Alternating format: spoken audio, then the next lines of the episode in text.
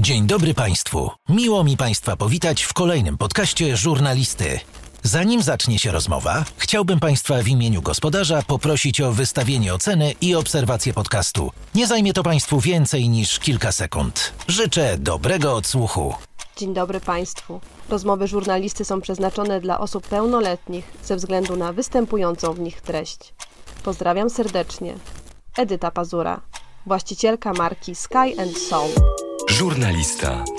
Rozmowy bez kompromisów. Dzisiaj u mnie Mandzie. Dzień dobry. Dzień dobry, witam.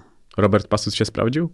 A, wiesz co? No, niestety się nie sprawdził w tej pierwszej części. Ja powiem tak.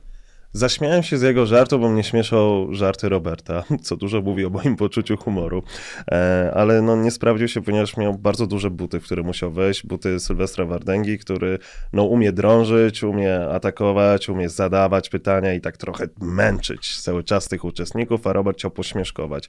Robert świetnie by się sprawdził w roli, aby miał takiego Sylwka obok siebie, a miał Huberta, który no tak próbował prowadzić, też próbował pośmieszkować, ale tak ostatecznie nie było nikogo do drążenia. Myślę, że on się odbije na drugiej konferencji. Ja widziałem w oczach Roberta po tym, że on wiedział, że nie zażarło to, nie pykło, ludziom się to nie podobało, zrobię coś innego. Bo tak było po jego pierwszym występie na fejmie, na pierwszej konferencji, a na drugą, jak się już pojawił, było dwa razy lepiej. To prawda, tą analogię teraz rozumiem, szczególnie, że pamiętam tą pierwszą konferencję, tak. która była bardzo cringe'owa i dużo ludzi mówiło co, a ta następna już wyglądała niebo, niebo Mm, lepiej mi się bardzo podobał tweet Nitra, który napisał, że Pasut bardzo mocno stara się o podwyżkę dla Wardęgi. I też e, ciekawi mnie to, jak to będzie wyglądało dalej, jeżeli chodzi o prowadzenie e, face-to-face'ów, tak? Bo to, Mhm. to też prowadził Sylwester, Wiesz pamiętam? co, z Boxdelem na zmianę to prowadzili. No ale chyba i- teraz Boxdel odpada. Wiesz co, powiem ci tak, ta edycja w ogóle Fejmu Mhm. jest bardzo dla mnie taka rodzinna, bo wszyscy się znają nawzajem, wszyscy są albo stare twarze Fejmu, które są już bardzo długo w Fejmie, gdzie już widzowie ich dobrze znają, albo to są starzy właśnie youtuberzy, którzy się też dobrze znają nawzajem. Zatem wydaje mi się, że to wyszła taka całkiem zasięgowa, ale bardzo rodzinna edycja, w której mogą oni sobie właśnie przetestować, czy tam nowe rzeczy, czy tutaj pasuta na prowadzącego wrzucić, że to jest takie, że jest chwila na te eksperymenty, e, zwłaszcza, że no jak dla mnie osobiście ta noworoczna edycja jest troszeczkę tak huzie na juzie robione na ostatnią chwilę, tak się to wydaje, no bo wiesz, był koniec roku, były święta, jest początek roku, jeszcze nie każdy się dobrze obudził po Sylwestrze, tutaj już właśnie pierwsza konferencja, za miesiąc już mamy tą pierwszą galę, szybko, wszystko się bardzo szybko teraz dzieje. Zatem można sobie poeksperymentować, bo i tak raczej każdy będzie pamiętać każdą kolejną galę w tym roku, a niekoniecznie tą. Bardzo dobre podsumowanie. Nie każdy jeszcze się obudził po Sylwestrze. To piękna, piękna dwuznaczność. Twoje życie i moje też e, zmienił zegarek, ale widzę, że dzisiaj nie masz. E, Dzisiaj nie mam i go nie noszę od jakiegoś czasu e, z takiego powodu, że po prostu już za dużo miałem fiksacji na numerkach z zegarka i jest to niepotrzebne już w moim przypadku teraz. Teraz jestem tak, że ja muszę jeść dużo, a jak e, noszę ten zegarek i sobie nabiję kalorie, to mam takie, ale super, świetny deficyt, może sobie go zostawię na dzisiaj. Ale to masz tak, że po prostu poszedłeś bardziej w ćwiczenia siłowe niż w cardio, no bo wcześniej jednak robiłeś bardzo dużo cardio, godzina dziennie. Tak, tak, tak. Wiesz, e, przeszedłem na treningi, że teraz trenuję normalnie właśnie K1 e, i później robimy trening motoryczny, który też jest bardzo mocno oparty również na treningach siłowych pod okiem trenera. A wiesz, jak pod okiem trenera zrobię godzinę, półtorej godziny, jest to dużo lepsze aniżeli mój dwugodzinny trening, jak sam go zrobię, mimo że też się mocno na nim pocę. Zatem na chwilę obecną jest tak, że ja w ogóle nie zwracam uwagi za bardzo, ile ja tam palę tych kalorii i jak, jakie te cyferki nabijam, tylko skupiam się na tym. Zrobić trening na 150%, no i zjeść tyle, ile muszę jeść, a muszę jeść po 3,5 tysiąca kalorii w górę, a to jest często bardzo duże wyzwanie. A kiedy ostatni raz jadłeś 3,5 tysiąca kalorii? E, Pierwszy raz mam taki okres w życiu. Nawet jak byłem, wiesz, ogromny i tak dalej, tak, zdarzało się, że dużo wtedy zjadłem, ale u mnie to bardziej były głupie nawyki żywieniowe, typu jedzenie o trzeciej nad ranem, picie słodkich napojów non-stop e, i rozwalanie sobie całkowicie metabolizmu, zatem to była raczej głupota w żywieniu, a nie takie obżeranie się na maksa, zatem chyba nigdy nie miałem okresu w życiu, gdzie jem aż tak dużo. Okej, a dobrze znosisz krytykę? E, Wydaje mi się, że tak. Ja lubię dostawać bardzo krytykę. Ja bardzo lubię słuchać krytyki, dostawać krytyki, ponieważ no, chcę być coraz lepszy, chcę się stawać coraz lepszą osobą.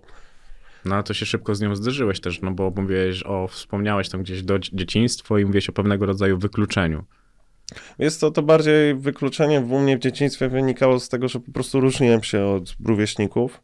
E, że miałem troszeczkę inny tam background, miałem troszeczkę inny background tam rodzinny, nie do końca chciałem zapraszać do siebie do domu, byłem też większym dzieciakiem, trochę taki odizolowany, komputerowiec, zatem wiesz, w tamtych czasach, akurat w moim mieście, w mojej szkole, to było tak, że trochę mnie to wyróżniało od całej reszty, zatem to bardziej aniżeli była krytyka od rówieśników tego, jaki byłem, to po prostu było to, że się nie dogadywaliśmy wspólnie. Okej, okay, ale to była taka krytyka, którą tylko ty zauważałeś, bo byłeś w centrum tego zainteresowania, czy to była taka krytyka, gdzie mogłeś stawać się pośmiewiskiem dla większej ilości osób? E, wiesz co, to było bardziej. Byłem końcówką żartu, o, tak można to mhm. określić. A e, wiesz, w momencie, kiedy jesteś końcówką żartu, masz kilka dróg do wyboru. Po pierwsze, jest się postawić jeżeli się postawisz, to zazwyczaj możesz całkiem szybko to rozwiązać, bo albo już nikt się do ciebie nie będzie odzywać, albo rzeczywiście ci odpuszczą, ale tak czy siak będziesz mieć jakiś efekt. Możesz to zignorować, a jak to zignorujesz, to troszeczkę na to przyzwalasz. No a trzecie, no w przypadku dzieci to jest jakaś interwencja rodziców, no ale u mnie akurat było rad sobie z tym sam, poradzisz sobie jakoś, wiesz, że nie my, nie my powinniśmy rozwiązywać ten problem. Zatem u mnie to było tak, że ja miałem i do dzisiaj zresztą mam bardzo szybkie skłonności do poddawania się. I ja się wtedy po prostu poddałem, z tym uznałem, dobra, tak jest, taka jest moja rola, trudno. Dlatego ja się odizoluję i ucieknę gdzieś indziej. Dlatego zapytałem o krytykę, bo czasami krytyka może być demotywująca. Nie motywuje. Ja się nie boję krytyki. Wiesz, jeżeli, powiem ci tak, jeżeli dostanę taką krytykę, że ja siądę, złapię się za czoło i powiem, o kurczę, to było mocne, to znaczy, że to znaczy, że coś bardzo robię źle i powinienem to poprawić i powinienem się zastanowić nad tym wszystkim, jeżeli zasłużyłem na aż taką krytykę. Ale w dzieciństwie nigdy na nią nie zasłużyłeś.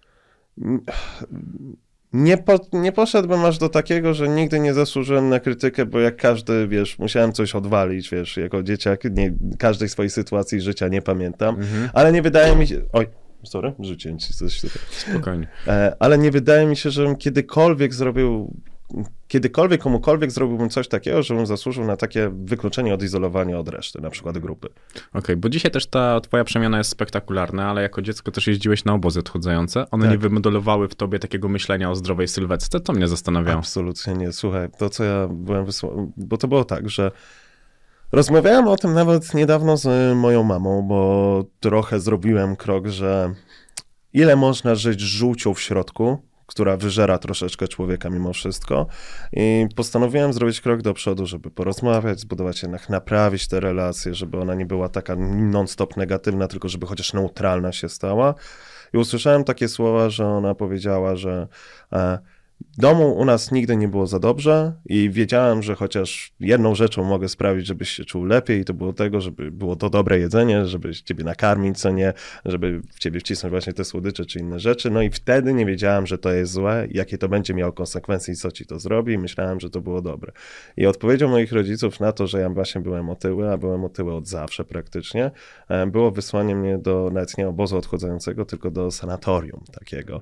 I tam byliśmy pomieszani, właśnie była grupa 10 właśnie dzieci z nadwagą otyłych, które tam były brane na ćwiczenia, e, były brane na jakieś zabiegi, a i tak podjadały, bo inne dzieciaki dawały, bo cała reszta dzieciaków to były dzieciaki z domu dziecka, które tam również przebywały i dzieciaki chore z różnymi mhm. schorzeniami, które się po prostu tam leczyły. I było tak, że byłem na trzech takich obozach, nikt nigdy nie schudnął na nich. Nigdy. A byłem w mhm. trzech różnych miejscach. A coś, wysłanie na coś takiego też ciebie zabiera trochę od życia szkolnego, od życia z rówieśnikami i troszeczkę sprawia, że ta izolacja się tylko nasila. To zupełnie odwrotny chyba efekt do zamierzonego, no bo jednak wydawało mi się właśnie, że tam można było znaleźć jakąś pewnego rodzaju społeczność, miejsce, w którym czujesz się zdecydowanie lepiej, no bo widzisz, że to jest coś, z czym da się walczyć i są inni ludzie, ale rozumiem, że tego kompletnie nie było. Też te twoje problemy w domu określasz skromną ilością słów, ale dość dosadne są te słowa. Jakie to były problemy? Największym problemem było małżeństwo moich rodziców, które po prostu nie wypaliło i powinno się zakończyć dużo szybciej, bo to chyba problem dalej trwa, ale ja już w to nie wchodzę, co nie? E, problem też było, wiesz, małżeństwo moich rodziców po pierwsze nie wypaliło. Po drugie mieszkaliśmy z babcią, bo niestety dziadka na przykład nigdy nie poznałem i się skończyło tak, że przez to, że nigdy nie poznałem dziadka, babcia mieszkała z nami i to też również wpływało między innymi na wychowanie mnie, czy też na małżeństwo moich rodziców. To jest taki długi, powiązany ze sobą problem. E, Trzecie to niestety problem z używkami. Na samym początku z alkoholem, później z antydepresantami. I przez problem z antydepresantami mówię, że to były leki jeszcze z momentu, gdzie jak były źle dopasowane leki, to Mhm. jednostka zatracała całkowicie emocje, uczucie i wszystko. I u mnie to było tak, że osoba, która brała te leki, to była wręcz doprowadzana właśnie do ciągłych takich, e, jak coś to sobie wyblurujesz, e, właśnie myśli samobójczych, prób wręcz samobójczych, wiesz, pozostawiane listy w domu, wychodzenie na balkon i grożenie skakaniem, rozpędzanie się samochodem właśnie ze mną na przykład w środku i grożenie, że się rozbijemy na, wiesz, na ścieżce osiedlowej. Takie rzeczy to był dla mnie trochę standard, a do tego wszystkiego mm, dochodziło to, że no, druga osoba, która się temu wszystkiemu przyglądała, była, e, że tak powiem, w ogóle nie próbowała z tym walczyć, w ogóle nie próbowała z tym pomóc, po prostu siedziała cicho, nic nie robiła, a w domu trwała cicha wojna pomiędzy jednym a drugim rodzicem, w które było wkręcane cały czas dziecko. Weź ty powiedz, jak to jest, weź ty się tym zajmij, weź temu przekaż, a ten zrobił to, a ten zrobił tamto. A po tym wszystkim w środku ja, który myślę, myślę sobie w wieku właśnie od 13-12 roku życia, że jak spierdzielić z tego domu na swoje jak najszybciej. No tak, bo to mówiłeś, że twoja mama brała leki antydepresyjne i Tak. wtedy ty miałeś 12-13 lat. Coś około tego, wiesz, dokładnie to nie pamiętam, bo ja w ogóle nie miałem wspomnieć dzieciństwa, wiesz? No wiem, mówiłeś o No. psychodelikach, że psychodeliki Tak. pomogły, ci, pomogły ci to przypomnieć sobie, a babcia była kogo mamą? E, mojej mamy. Okej. W domu też był problem z alkoholem. E, Tak. Utożsamiam go raczej z twoim tatą, no bo... Nie, też Nie? mama. Też mama? Też mama. Tata nie pił. Tata jak czasem się napił, to oni się wtedy dużo mocniej kłócili, za tym nie pił on. A jak, jak ty się odnajdowałeś w tym wszystkim? No bo ciężko mi znaleźć sobie. Siedziałem się w domu, po prostu przed komputerem i bardzo szybko uciekłem w internet, wiesz.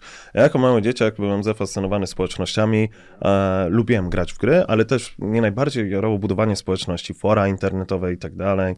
E, i wtedy to były złote czasy, to to ja tak się interesowałem tworzeniem społeczności, że nawet nie siedziałem na tematycznych forach internetowych, tylko tworzy, siedziałem na forach internetowych, które były poświęcone temu, jak tworzyć fora interne- e, społeczności dla ludzi, fora internetowe. Aż tak bardzo, wiesz, e, zagmatwany temat, a z tego później przeszedłem na YouTube'a i gdzieś właśnie wokół YouTube'a się z tym wszystkim kręciłem. No nawet to, jak budowałeś społeczność, jak odpowiadałeś na wiadomości, szukałeś na Twitterze tych ludzi i odpowiadałeś im na e, tweety na swój temat, to po prostu też dla mnie budowało twój jakiś tam wizerunek Mhm. tego, że też byłeś gościem, który chciał rozmawiać z tymi wszystkimi ludźmi i wydaje mi się, że tak mogłeś z nimi chcieć rozmawiać ze względu na to, że na zewnątrz nie było trochę z kim Tak. rozmawiać i że tam budowałeś sobie e, swój świat. A jakikolwiek kontakt miałeś z babcią, bo tak też e, powiedziałeś w jednym Mhm. z wywiadów, ona była ważna dla ciebie w twoim życiu? Wiesz, cały, cały czas te osoby są dla mnie, Mhm. jakkolwiek nie jestem zły na nie, wiesz, za to jak przebiegła ta cała nasza droga i historia, cały czas są dla mnie one ważne, te osoby. Problem mam taki, że jak babcia mnie w większości tutaj wychowała, nawet nie mama, nie tata, a właśnie babcia mnie w większości wychowała, problem mam taki, że ciągle ciągle to wychowanie było przez pryzmat tego, że no jej córka jest w małżeństwie, w którym jest bardzo nieszczęśliwa i bardzo cierpi z tego powodu. E, I ona się temu przygląda i tylko nastawia źle, wiesz, jej dziecko wobec tego wszystkiego. Zatem ja wiem, że chęci były dobre, zamiary były dobre, no ale ostatecznie wyszło to bardzo średnio. Ja ten, no. Chęci to za mało, jak się jednak okazuje. No wiesz, no nikt nigdy nikomu nie mówi, jak się wychowuje dzieci. Ja uważam, że w ogóle pokolenie lat, gdzie, wiesz, na przełomie właśnie lata 90., 2000 rok, to jest mnóstwo dzieciaków i mnóstwo osób, które mają bardzo podobną historię do mnie. Partnerem żurnalisty jest Engokars.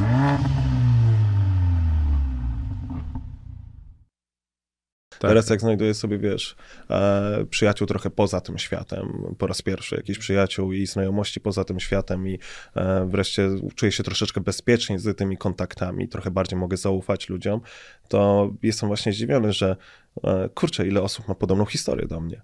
Ile osób może po prostu się odnieść do tego, że mieli bardzo podobnie, mieli tak samo albo mieli podobne elementy.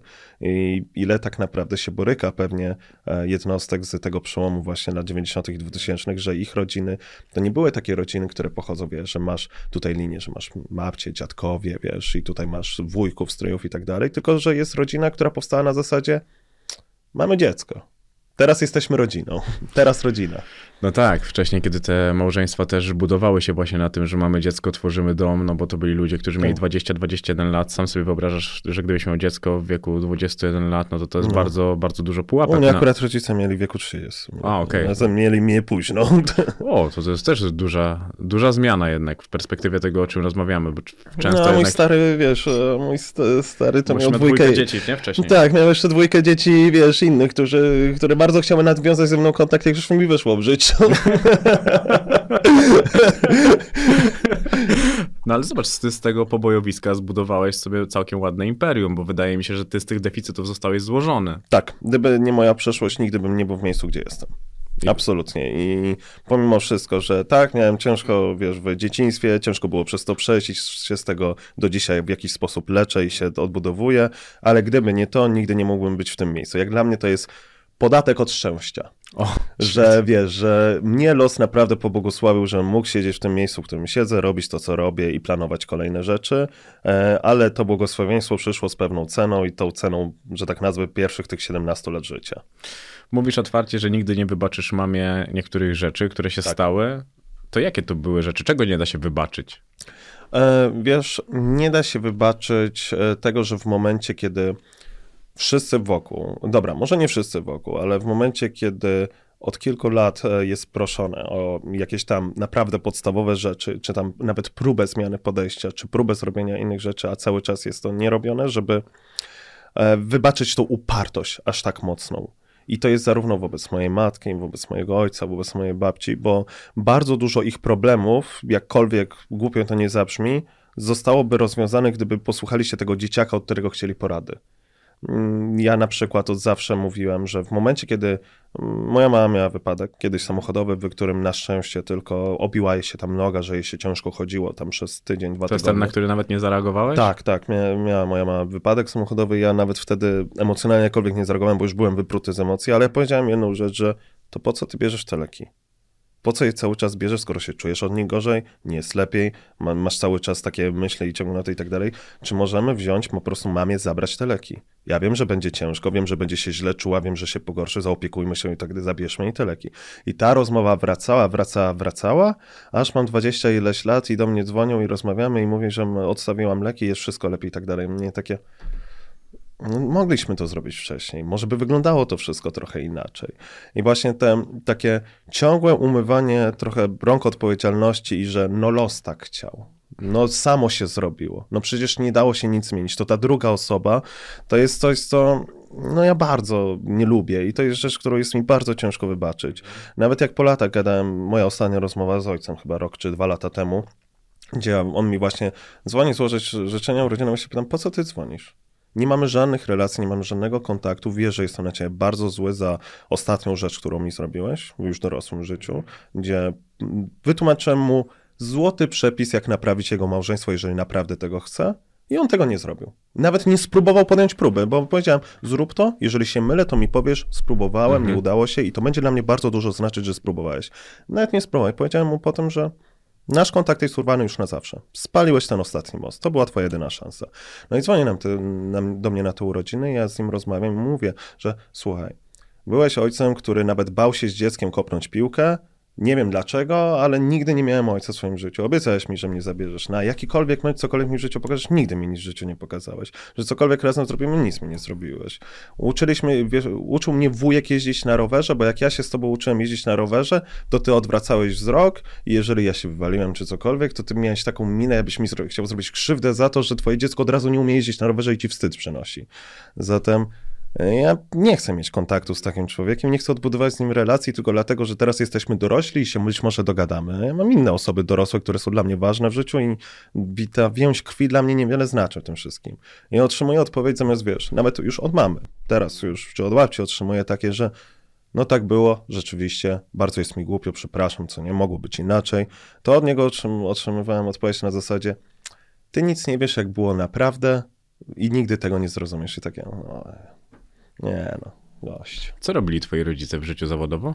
E, moja mama była, później już stała się, e, pien- ona pracowała jako chyba pielęgniarka, czy coś w tym pokroju w publicznym szpitalu, e, a mój tata był zawsze informatykiem.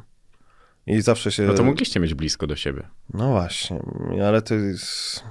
No i to kolejna rzecz, wiesz, byłem zainteresowany komputerami i tak dalej, chciałem, żeby mnie tata nauczył tam jakichś podstaw, jakieś programowanie czy inne rzeczy, to mówił, że jakim to on jest hakerem, jak on wszystko ogarnia, jak on wszystko umie, ale cokolwiek chciałem się nauczyć, to nigdy nie miał czasu. No tam wiesz. A jak spędzał czas, siedział przed tym, siedział dosłownie na kanapie, oglądał telewizję, no kurde, i bez słowa do nikogo, no. No to nie, ale ty też miałeś takie momenty, że widziałeś w sobie swojego tatę, że siedziałeś, oglądałeś coś i delikatnie się uśmiechałeś, ale zero emocji, byłeś skorupą człowieka. Ty lubisz Tak. te określenia, bo je dość często powtarzasz. Widziałeś coś jeszcze więcej w sobie ze swoich rodziców? Jakieś rzeczy, których nie lubisz? E, Oj, zdecydowanie. Wiesz co, najwięcej to jest właśnie takie ciche przyzwolenie na to, że jest nie okej. Że jeżeli coś jest nie okej w związku, jeżeli coś jest nie okej w życiu, to po prostu wdech, wydech, uspokoić się, nie ma co robić konfliktu, nie ma co próbować tego, wiesz, zaadresować. Ja to spróbuję samemu zmienić. Jak się nie uda, to trudno. Właśnie w pewnym momencie zauważyłem, że powtarzam błędy, które widziałem na przykład w małżeństwie moich rodziców i robiłem to cały czas nieświadomie i to mnie przeraziło strasznie. Jak na przykład, wiesz, jak ja pracowałem czy coś i miałem okres w życiu, gdzie naprawdę było ze mną bardzo źle, że jedyne co robiłem to właśnie tego YouTube'a i poza tym nic nie miałem w życiu, na czym bardzo moja wtedy partnerka cierpiała, że bardzo nas to odsunęło. Ja na przykład byłem ok z tym, żeby ja nie chciałem nawet nigdzie wyjechać, co nie? Ja jej powiedziałem, że o, chcesz gdzieś wyjechać? Super, ale fajnie, co nie? Czy nie było, czy to kiedy będziesz sobie jechać, co nie? Kiedy sobie wyjedziesz tam do Stanów czy coś, czy tam chciała sobie wtedy do Holandii wyjechać do znajomych. Ja się nawet nie zgłaszałem, żeby z nią to razem zrobić, tylko byłem ok z tym, żeby ona to zrobiła i w pewnym momencie, wiesz, po latach już zauważyłem, że ty przecież mój stary zrobił to samo. Też nas wysłał kilka razy na wakacje i on nawet nie pojechał z nami. Przecież to jest dokładnie, zrobiłem jeden do jednego to samo, co on. I nawet nie byłem tego świadom. I to właśnie był taki dla mnie moment, że naprawdę zacząłem sobie patrzeć na ręce i na swoje takie podświadome działania. Tylko, że już wtedy się one skończyły, one się już skończyły pół, pół roku, rok wcześniej, co nie? Zatem one już nigdy nie nastąpiły, ale właśnie zauważyłem, że w tym okresie takiego mojego okropnego pracoholizmu, czyli od 19 do 20, tam trzeciego, drugiego, 23 roku życia, bardzo dużo podświadomych takich małych błędów popełniłem, co moi rodzice ze sobą. To też jak kiedy poszedłeś na terapię i dostałeś leki, nie byłeś trochę przestraszony tym widokiem, który miałeś z dzieciństwa? Nigdy nie brałem leków, leków SSRI. A, okej. Bra- Dostałem leki, tak, e, na samym początku dostałem leki przeciwlękowe, e, antylęko, e, antylekowe pragiole dostałem i brałem najmniejszą możliwą dawkę, bo taką mi lekarz po prostu przepisał i rzeczywiście pragiola mi naprawiła bardzo jedną rzecz, z którą miałem ogromny problem, że ja wstawałem rano i miałem po prostu taką czarną dziurę tutaj. Z taką przerażenie, strach, nieumiejętność wzięcia się do rzeczy, takie okropne wątpienie w jakiekolwiek swoje własne umiejętności. Jak musiałem spróbować zrobić coś, czego nigdy nie robiłem, mi się zaczynały trząść ręce, ja się paraliżowałem i zaczynałem się pocić ze strachu. Że coś spróbuję, mi nie wyjdzie, nie uda mi się, będę w tym słaby, wiesz, zawiodę osoby wokół mnie. To taki lęk rowerowy. Trochę tak, no. E, I Pragiola sprawiała, że tego nie było, ale Pragiola też sprawiała, że jeszcze czułem mniej tych emocji, mniej czułem rzeczy wokół siebie, zatem przestałem po prostu ją brać po czasie. E, wtedy zostało mi przepisane SSRI, ale moje podejście do SSRI jest takie, że znam niektóre przypadki, którym rzeczywiście te leki pomagają, e, ale znam też bardzo dużo przypadków. Po pierwsze, przykład u mnie z dzieciństwa, mimo że wiem, że to są stare leki, ale znam też przykłady ludzi wokół mnie, którzy obecnie biorą SSRI, no i niekoniecznie to jest tak, że to im prostuje całe życie, ponieważ to jest tak, że SSRI w skrócie, przynajmniej z tego, co ja zaobserwowałem, mogę się tutaj mylić, sprawiają tak, że czujesz się na tyle że okej, żeby ta egzystencja poszła do przodu, a dzięki temu, że ta egzystencja idzie do przodu, powoli samemu zaczynasz naprawiać swoje życie. A ja jestem osobą, która no po prostu chyba przez to, jak jesteśmy wychowywani trochę, że wiesz, w erze natychmiastowego internetu, natychmiastowej reakcji, natychmiastowego feedbacku, ja potrzebuję coś od razu poczuć, a ciężko jest mi zaufać, że jak coś będę brać przez 6-12 miesięcy i mocno pracować nad sobą, to ten problem zniknie. Tylko ja potrzebuję dostać smaczek, że coś rzeczywiście może być lepiej i wtedy mam takie, to jest mój cel, do tego dążę.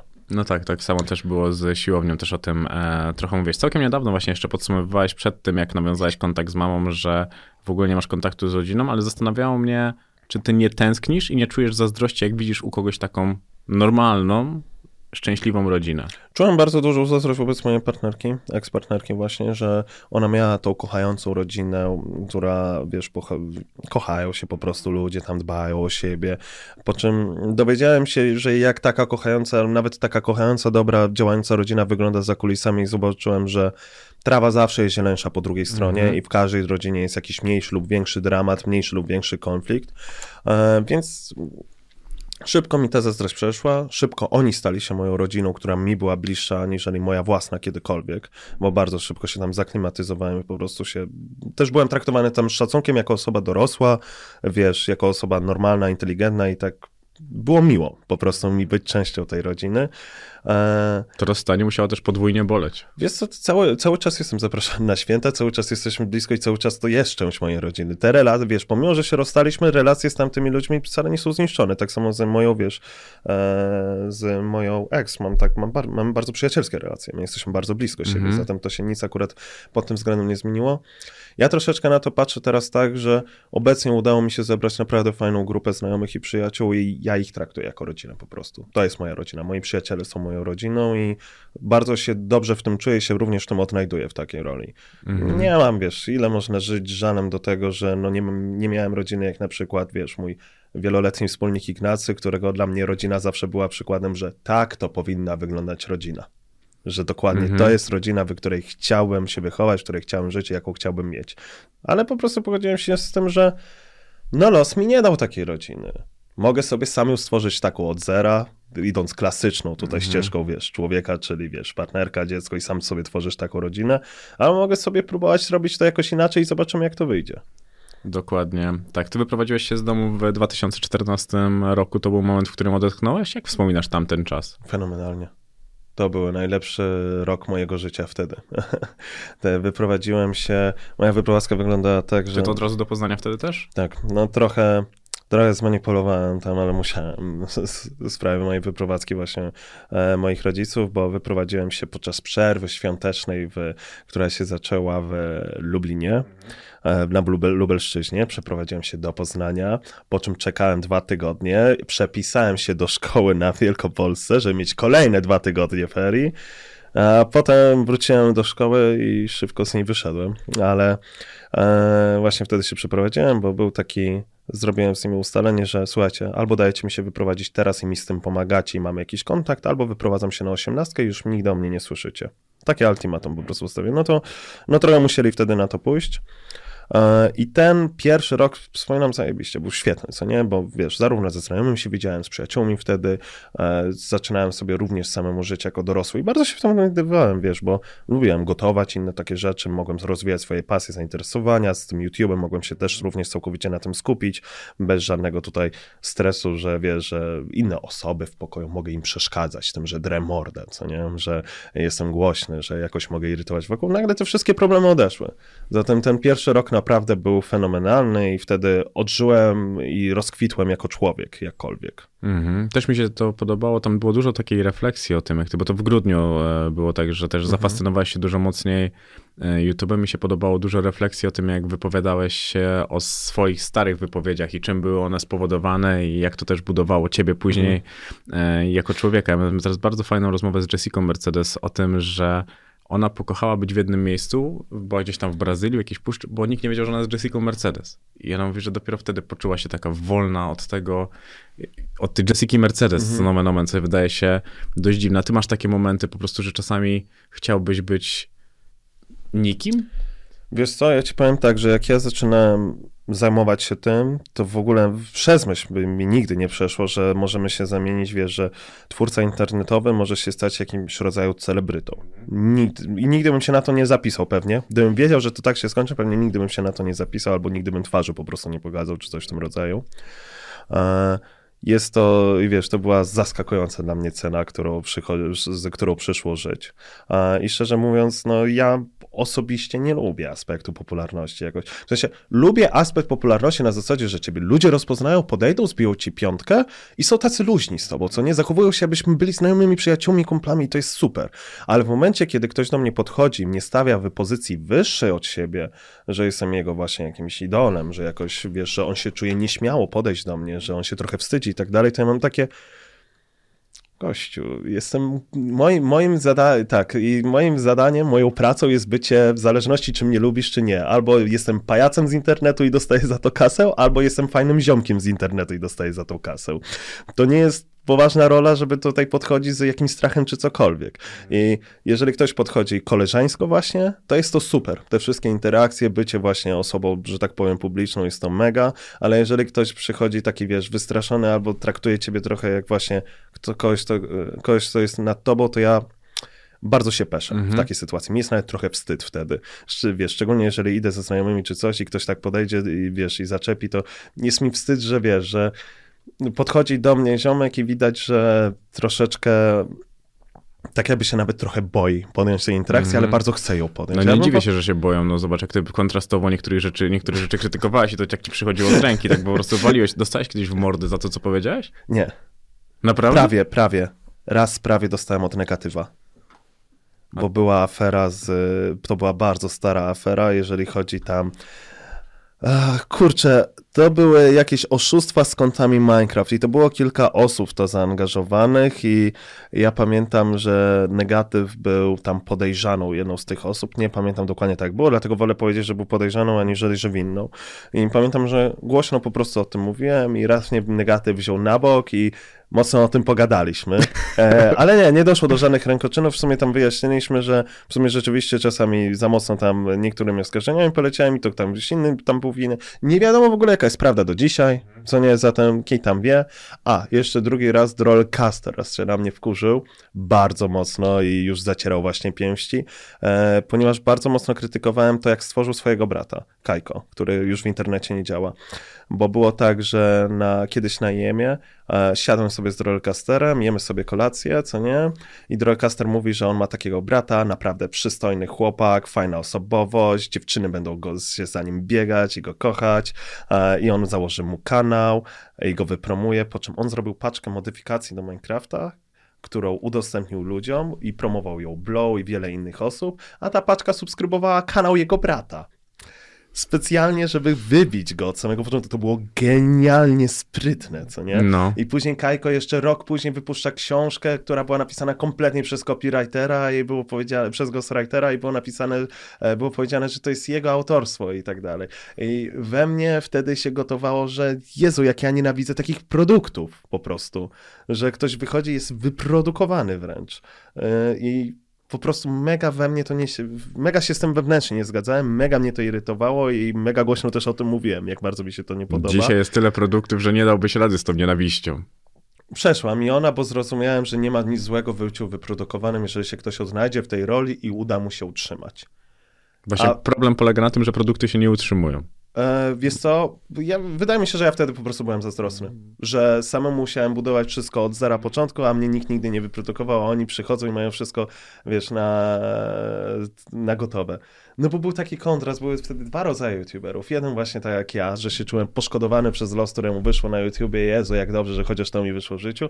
I drugie złote dzieci, które i tak mają wszystko w życiu i jeszcze mają do tego YouTube'a świetnie prosperującego. No ale dzisiaj ich nie ma. Właśnie wydaje mi się, że to jest cała, cała twoja siła, że ty tak naprawdę przeszedłeś każdą drogę. To takie trochę, wiesz, czołganie się w gównie. No i doczołgałeś się do tego lądu, który jest czysty, ładny i pachnący i możesz dzisiaj się wykąpać w Nie, tej no, mój bardzo drogi, wodzie. wiesz, e, jak to, jak to nagrywamy, to wczoraj była konferencja fejmu, to nie był piękny, ładny, pachnący ląd, a ja, a ja sam tym gównem rzucałem, zatem słuchaj, to od perspektywy wszystko zależy. Nie, nie, no jednak patrząc na to, Nie, zobacz, no, wiem, zaczynałeś od chodzi. 2006 roku, kiedy jeszcze mm, robiłeś takie rzeczy bez głosu, kolaże kilku kreskówek, które oglądałeś. No Tak. to zobacz, jaki to jest kawał drogi jednak. Ile wtedy miałeś lat? 8, 9. Coś jeszcze dodać do tego wszystkiego? To ty wybrałeś internet od prawdziwego życia. To są już też e, twoje słowa. A gdybyś dzisiaj, no wiesz, jaka jest Mhm. droga twoja. Myślę, że ty wiesz najbardziej, jaka ta droga była trudna. Mhm. Wybrałbyś to jeszcze raz? E, zrobiłbym wiele rzeczy inaczej, ale... Nie, nie. Bierzemy całość albo nic. Tak. Mimo wszystko tak. Bo w miejscu, gdzie jestem teraz, tu w tej sekundzie i to, jakie szczęście odczuwam z tego powodu, że Mhm. gdzie jestem, jest tego warte. Ale nie palą ci się styki czasami od tego, że ty już nie wiesz, kim ty jesteś? Na, na odwrót jest. Nigdy tak dobrze nie wiedziałem, kim jestem, jak teraz.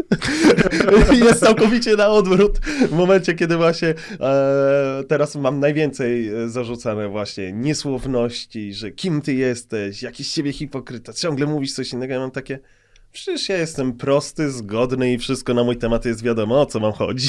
Dorosłeś jednak tutaj, wiesz, to co mówiłeś, kiedy miałeś 17-18 lat. 26 lat, ja bym jeszcze nie dorosły, naprawdę byłoby źle.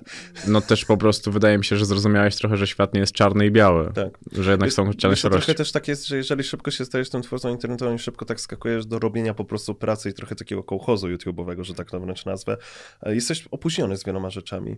Ja nie ukrywam, że w porównaniu na przykład do obecnych 18-19-letnich twórców, ja jako 18-19-latek byłem bardzo opóźniony w ich e, stosunku. Byłem bardzo niedojrzałą jednostką, byłem mega zakompleksioną jednostką i e, dużo teraz jest wyższa poprzeczka, żeby się utrzymać jako 18-19-latek, aniżeli jak ja byłem. Przez to, co na przykład przeszedł Konopski w swoim wieku, to czapki z głów. Bo ja jako 18-19-latek, ja bym zrobił to samo, co Konopski, e, wiesz, i miał taką aferę, ja bym zniknął z internetu, zewsze, schował mu głowę w piasek uciekł. I myślę, że większość osób, które ze mną wtedy właśnie tworzyły i które wraz ze mną, wiesz, wtedy rosły dopiero, tak samo by się zachowali. Teraz jest dużo ciężej niż kiedyś, jeżeli, jeżeli chodzi o te brzemię, jeżeli chodzi o trzymanie tego wszystkiego na swoich barkach. Tylko dostajesz też zupełnie inne rzeczy, bo to już jest, są, są z tego pieniądze, wygląda to zupełnie inaczej niż na samym początku, kiedy ty Plus mogli zaczynałeś. wziąć oni przykład z nas i z naszych błędów, wychować się na nas, na tym, jak my to stworzymy. No wiadomo, że to jest całkowicie inna perspektywa, a my trochę stawialiśmy takie, wiesz, pierwsze kroki na ślepo, czasem wejdziesz w bagno, a czasem się okazuje, że to piękna, kwitnąca polanka. A ty jak oglądałeś YouTube'a od tego 2006 roku, Mhm. to kogo oglądałeś na polskiej scenie? Wtedy to nie było nikogo na polskiej scenie. No nie no, że jakiś gąciarz był. 2006? Co Nie no, z dziesiąty chyba, nie? Jakoś tak. Ale Gąciarza bardzo późno zacząłem oglądać, bo dla mnie Gąciarz to się absolutnie niczym nie różni, aniżeli taki, e, jak on się, Jax Films, zagraniczny twórca. Nawet Gąciarz ma kilka filmów zerżniętych jeden do jednego, nawet sekunda po sekundzie od niego, jeżeli chodzi o mądrość tłumu czy inne rzeczy. Okej. Zatem bardzo dużo ja widziałem po prostu odpowiedników, e, wiesz, zagranicznych kanałów Mhm. w Polsce i samą też byłem. O, do dzisiaj to też działa. Wielokrotnie byłem też z odpowiednikiem zagranicznych kanałów, e, wiesz, i samemu, bo gdy widziałem, że są jakieś, które, w których bym się dobrze odnalazł w jakimś formacie, to również to realizowałem. To nie jest, wiesz, nic nowego na A polskim mniej więcej też było czymś zainspirowane? No, zdecydowanie. Słuchaj, no nie ma co ukrywać. Było czymś, wiesz, zainspirowanym, stworzonym na podstawie, wiesz, na wzór, na świetnego formatu zagranicznego, który po prostu ja uważam, że zrobiliśmy w kilku miejscach lepiej niż oryginał. E, I to, że w ogóle mogliśmy mieć też współpracę, wiesz, okazję współpracować z Retem Linkiem, to też było e, niesamowite doświadczenie. I było bardzo ciekawe. I kiedyś musimy z Ignacym skorzystać z zaproszenia, pojechać do Stanów Zjednoczonych i odwierzyć Mythical Entertainment, bo mamy cały czas zaproszenie do nich. Ja jestem ciekawy, kiedy to będzie działało na takiej sublicencji. To, że ktoś to zżyna, bo dzisiaj zżyna się... No, działaliśmy na licencji. Ja wiem, wiem, ale dzisiaj dużo formatów zżyna się dość bezpośrednio od innych twórców e, z zagranicy i jestem ciekawy, jak długo to będzie działało i czy będzie tego koniec, no bo jednak kiedy A patrz... wystarczy podpierdzieć od złej osoby. Tak? Tak. Poważniejsze, te, ci poważniejsi to, wiesz, po prostu ci wyślą cease and desist, dosta, dostaniesz, wiesz, pozewik, czy jakieś inne rzeczy i się tobą zajmą. Tylko trzeba poważną firmę na to złapać. Mr. Beast na przykład będzie miał na to wywalone. No, On nie ma czasu na to. Tak, tak. Ale jeżeli na przykład byś zerżnął takie Hot Ones, zerżniesz Hot Ones i ja ci gwarantuję, że dwa tygodnie i dostaniesz cease and desist. Okej, to w ogóle Mr. Beast to jest e, zajebista rzecz, to co on zrobił, to przetłumaczenie na ten język hiszpański, aż sobie z ciekawości co oglądałem, bo chciałem zobaczyć jak to wygląda z No, to nie jest nic nowego też. To też jest, to jest genialne, że to zrobił No. fajnie, ale przepraszam bardzo, cudze chwalimy, swego nie znamy. Pięć sposobów na i siedem zagranicznych kanałów w roku 2017. Dlaczego się z tego śmieję? Bo chłopaki otworzyli siedem kanałów w różnych językach, dodali napisy i zrobili dubbing do swoich filmów z roku 2014, czyli już w ogóle nie były one aktualne, te filmy, to jest po pierwsze. A po drugie, zamiast wypuścić na przykład, dobra, wypuśćmy po jednym film, po trzech filmach w każdym języku, zobaczmy, czy zażre gdziekolwiek, to oni od razu 70 filmów przetłumaczyli. Wow. No, Ale to nie poszło chyba, bo ja nawet nie wiedziałem o tym. no właśnie. No to, no to e, tak to poszło, oprócz ten dubbing był tak niedopasowany do głosu. no to ja. Biedni chłopacy. Ja myślałem, że Joe Rogan zrobi coś takiego, zresztą oni rozmawiali o tym w jego podcaście, dlaczego on tego nie robi, no bo to Mhm. jest stracony potencjał tak naprawdę. Tak. Nie? Żeby ten język hiszpański, no to naprawdę otwierasz się na taką potęgę, jak już dominujesz w języku angielskim. Wystarczyłoby napisy do Joe Rogana wrzucić i już byłoby okej. No problem jest, Ale że Joe Rogan nie, jest na to jest Spotify, Podka, to jest po... Zapom... ale on jest tylko na. Spotify, więc na Spotify nie ma, na, znaczy chyba, że dawałby napisy w wideo jakby wmontowane, bo Spotify nie, ma tej opcji. to trzeba było, wiesz co... Ale to, to też jest tak, że to, żeby to działało, to by musiał być Joe Rogan, który mówi po hiszpańsku trochę, tak mi się wydaje. Mm. Ja by był, wiesz, ja by był angielski żurnalista, którego żurnalistą byłby ktoś inny, to tak trochę to Ale zobacz, no są jednak świetne filmy, które mają gdzieś tam ogarnięty, może nie dubbing, ale jakoś to jest lektor tego, tego wszystkiego i jeżeli jest fajna treść, no nie wiem, jeżeli masz e, wywiad z Post Malonem i się nim interesujesz i masz go w swoim języku, a nie znasz angielskiego, to wydaje mi się, że weźmiesz już to, co jest, niż nic.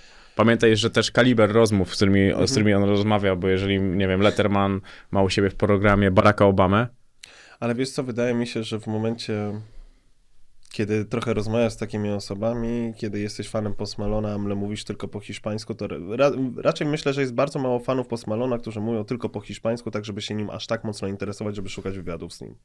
Wydaje mi się, że jeżeli ktoś jest mocnym fanem Post Malona, to już mówi potem angielsku, już będzie kojarzyć i sobie obejrzy ten wywiad. No dobrze, masz jeszcze Marka Zuckerberga, masz jeszcze masę innych ludzi, którzy tam jednak są. Wydaje mi się, że to i tak by się obroniło. No problemem jest moim zdaniem Spotify, że nie ma tego na YouTubie, ciężko byłoby to po prostu trochę ograć dookoła Spotify'owo. Słuchaj, wiesz co, zobaczymy. Moim zdaniem to może być kwestia pięciu lat, kiedy, wiesz, to wszystko, je, zobaczymy jak się rozwinie sztuczna inteligencja. Wydaje mi się, że... O, to, jest, to jest ciekawe, zacznę TikToku, jak teraz podkłada samo napisy. Dokładnie, zatem wydaje mi się, że to jest kwestia po prostu pięciu lat, że teraz to te tłumaczenia i tak dalej rzeczywiście byłyby fajne, ale to zajmuje mega dużo pracy ludzi i to wymaga dużego wysiłku i zorganizowania tego wszystkiego. A się nie zdziwię, jeżeli w przeciągu pięciu lat to będzie można zrobić jednym kliknięciem, że przetłumaczy na wszystkie języki. Dokładnie, też mi się Może, tak... może nie pięć lat, może to jest trochę zbyt optymistyczne myślenie, ale myślę, że Dekada myślę, że jak najbardziej dekada. do, do zrobienia, szczególnie też e, już puentując ten wątek, e, po co Joe Roganowi jeszcze kolejny kawałek tortu, jak on dostaje 200 milionów e, dolarów od Spotify'a za wyłączność. Ale to jest, wiesz co, już inny wątek na zasadzie, gdzie jest granica trochę tego gonienia albo za kasą, albo gonienia w ogóle za tym, żeby mieć trochę coraz więcej. E, bo niektórzy, wiesz, ja obserwuję niektórych ich poczynania w internecie e, i mówię głównie o zagranicznych twórcach, co nie? I mam czasem takie, że kurczę, chłopie, już tyle się narobiłeś, tego wszystkiego masz, to byś chce promować ten merch? Masz, załóżmy, te 20-30 milionów dolców na koncie, co nie, jakiś giga popularny twórca, a ciągle robisz nowe dropy merchu i tak dalej. I nie robisz nowych projektów jakichś, które super duże kosztują, po prostu robisz to, co robiłeś wcześniej. Czy ty naprawdę jeszcze chcecie się tym zajmować, chcecie się to promować i tak dalej, wypuszczać? Zwłaszcza kiedy na przykład ten merch to nie jest linia ciuchów, co nie, że jakoś się uwalniasz artystycznie, że promujesz jakoś swoją markę, tylko to jest dosłownie merch dla fanów kanału i na tym się kończy. Czy to jest właśnie chęć zarobku, czy to jest jakiś fanserwis? Bo u mnie na przykład w momencie, kiedy e, wszedłem na tą kwotę, u mnie to było wtedy, w tamtych latach, 2000 właśnie, e, tam 15, 16, 10 koła miesięcznie, e, to miałem takie, ty kurde, po co mi zarabiać więcej?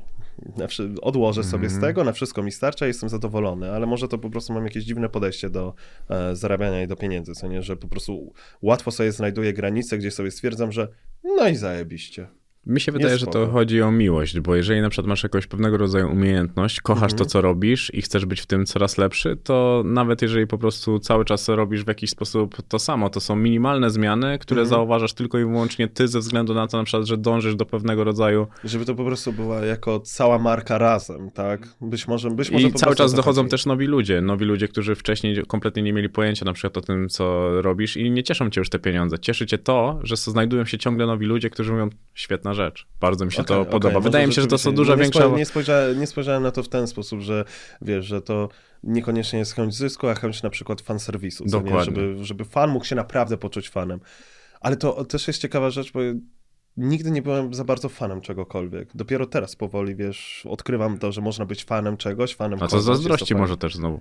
Em, być może tak, być może właśnie ze zazdrości, albo po prostu niezrozumienia fenomenu bycia czymś fanem i na tym się być może to sko- e, kończy, ponieważ jakoś nie miałem większej nigdy myśli na ten temat, ale tak naprawdę, wiesz, jak się mnie pytali, czy kto jest twoje, wiesz, kogo jesteś fanem, kogo jest, kto jest twoim idolem, to miałem takie, dobre pytanie w sumie.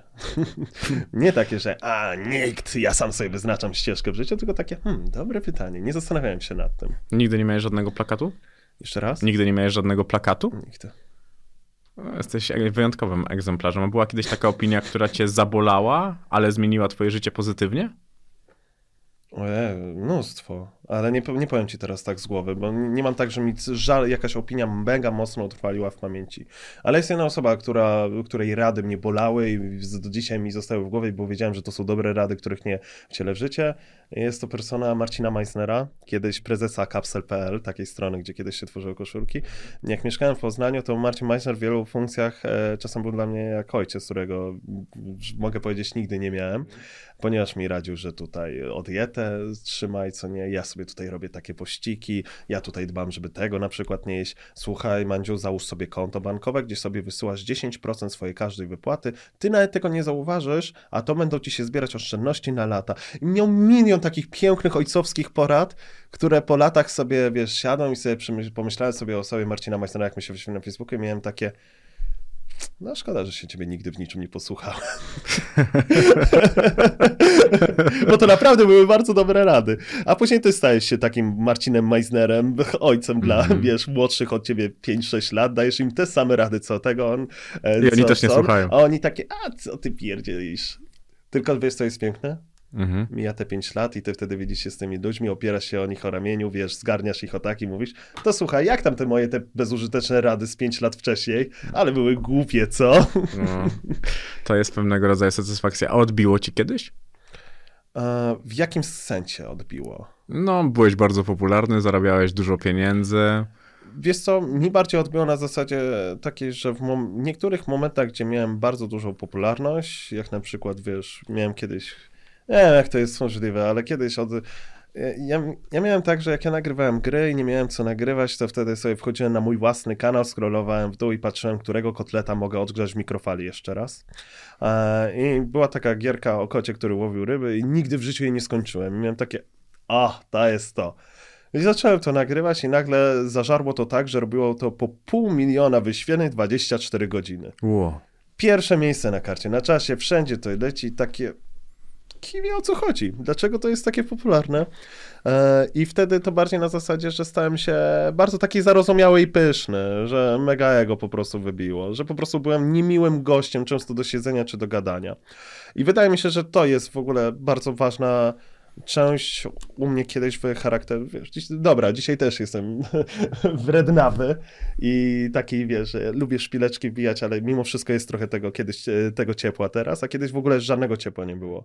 Kiedyś po prostu byłem wredny, niemiły i taki oschły i często jak e, gadam z kimś, z kim się znałem, wiesz, na przykład 5 lat wcześniej i dzisiaj gadam, to jest takie, kim ty, kim ty jesteś? No nie, no ty też nie wbijałeś szpileczki, ty nabijałeś, no widły dobra, czasami. Na, na pal no nabijałem, no co nie? Dobra, powiedzmy sobie szczerze, że nabijałem czasem na pal.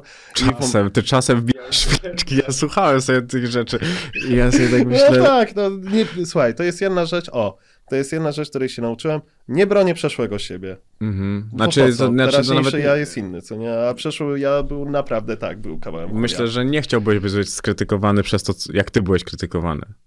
Nie, nie chciałbym być w ten sam sposób zjechany, nie. Bo, bo to jednak było coś takiego, co jak ja to zacząłem tego słuchać, to, a to autentycznie byłem przerażony. Kurczę, zaraz mnie tutaj zasypiesz. Nie, nie, nie, nie chodzi o to, bo to kompletnie bez sensu jest, tylko chodzi o to, czy ty nie, masz... A teraz ty masz... nie wiedzą, jaka to była skala. Nie, no, skala jest taka, że no, skalą jest to, że uważam, że nazywanie fagaty workiem na spermę było dowcipem.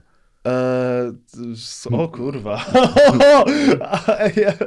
o fuck, co ja wtedy gadałem? no nie, no dużo, dużo. Ja, ja, sobie szukałem jakiś, ale to jest dla mnie tak bezsensowne jak ocenianie y, Nitra sprzed 10 lat. W sensie nie, nie traktuję tego tożsamo z tym, szczególnie, że dzisiaj jesteś bardzo młody nadal a wcześniej po prostu byłeś dzieckiem. No, mhm. Dziecko nie, bie, nie, nie, bierze odpowiedzialności, nie rozumie nawet odpowiedzialności tego, co mhm. mówi, bo to jest internet. To, mhm. to, internet, to internet wtedy i internet dzisiaj to były dwie, dwie zupełnie inne to rzeczywistości. Też jest prawda. To też jest prawda, I to... że kiedyś internet to było koloseum ja grałem w Tibie, ja wiem jak wyglądały rozmowy tak. grając w Tibie, to były rozmowy, które były bardzo podobne rozmawiając w Metinie i wszystkich innych tak. grach, więc... W ogóle to... wystarczy wejść na większość youtuberów z roku 2016-15, czyli tej edgy ery, mhm. która też była zresztą na zagranicznym YouTubie, edgy era w podobnym czasie i można naprawdę się zdziwić, co wtedy przy... uchodziło, nie tyle co uchodziło na sucho, co wtedy było mile widziane i promowane. No jasne, że tak. Czym byłeś bardziej dosadny, tym byłeś bardziej popularny. A wiesz co, ja ci powiem tak, że znając te wszystkie osoby, które wiesz, były wtedy dosadne, które były wtedy mocne, my po prostu tacy byliśmy. To nie był nawet, żeby, że a, ludziom się to podoba, a, ale zażarło, ale im po- pocisnęliśmy. Nie, my po prostu tacy byliśmy. Znaczy to też działało na zasadzie po prostu tego, że są igrzyska. Trochę tak, ale wiesz, to to bardziej, ale właśnie mówię, że nigdy celem wtedy, jak się tak zachowywaliśmy, że jako grupa tak powiem, nie było to, żeby tak robić, ponieważ to był, byliśmy mastermindami, którzy rozgryźli internet, jak to wtedy działa i w ten sposób zdobędziemy największą popularność. Nie, my po prostu tacy byliśmy.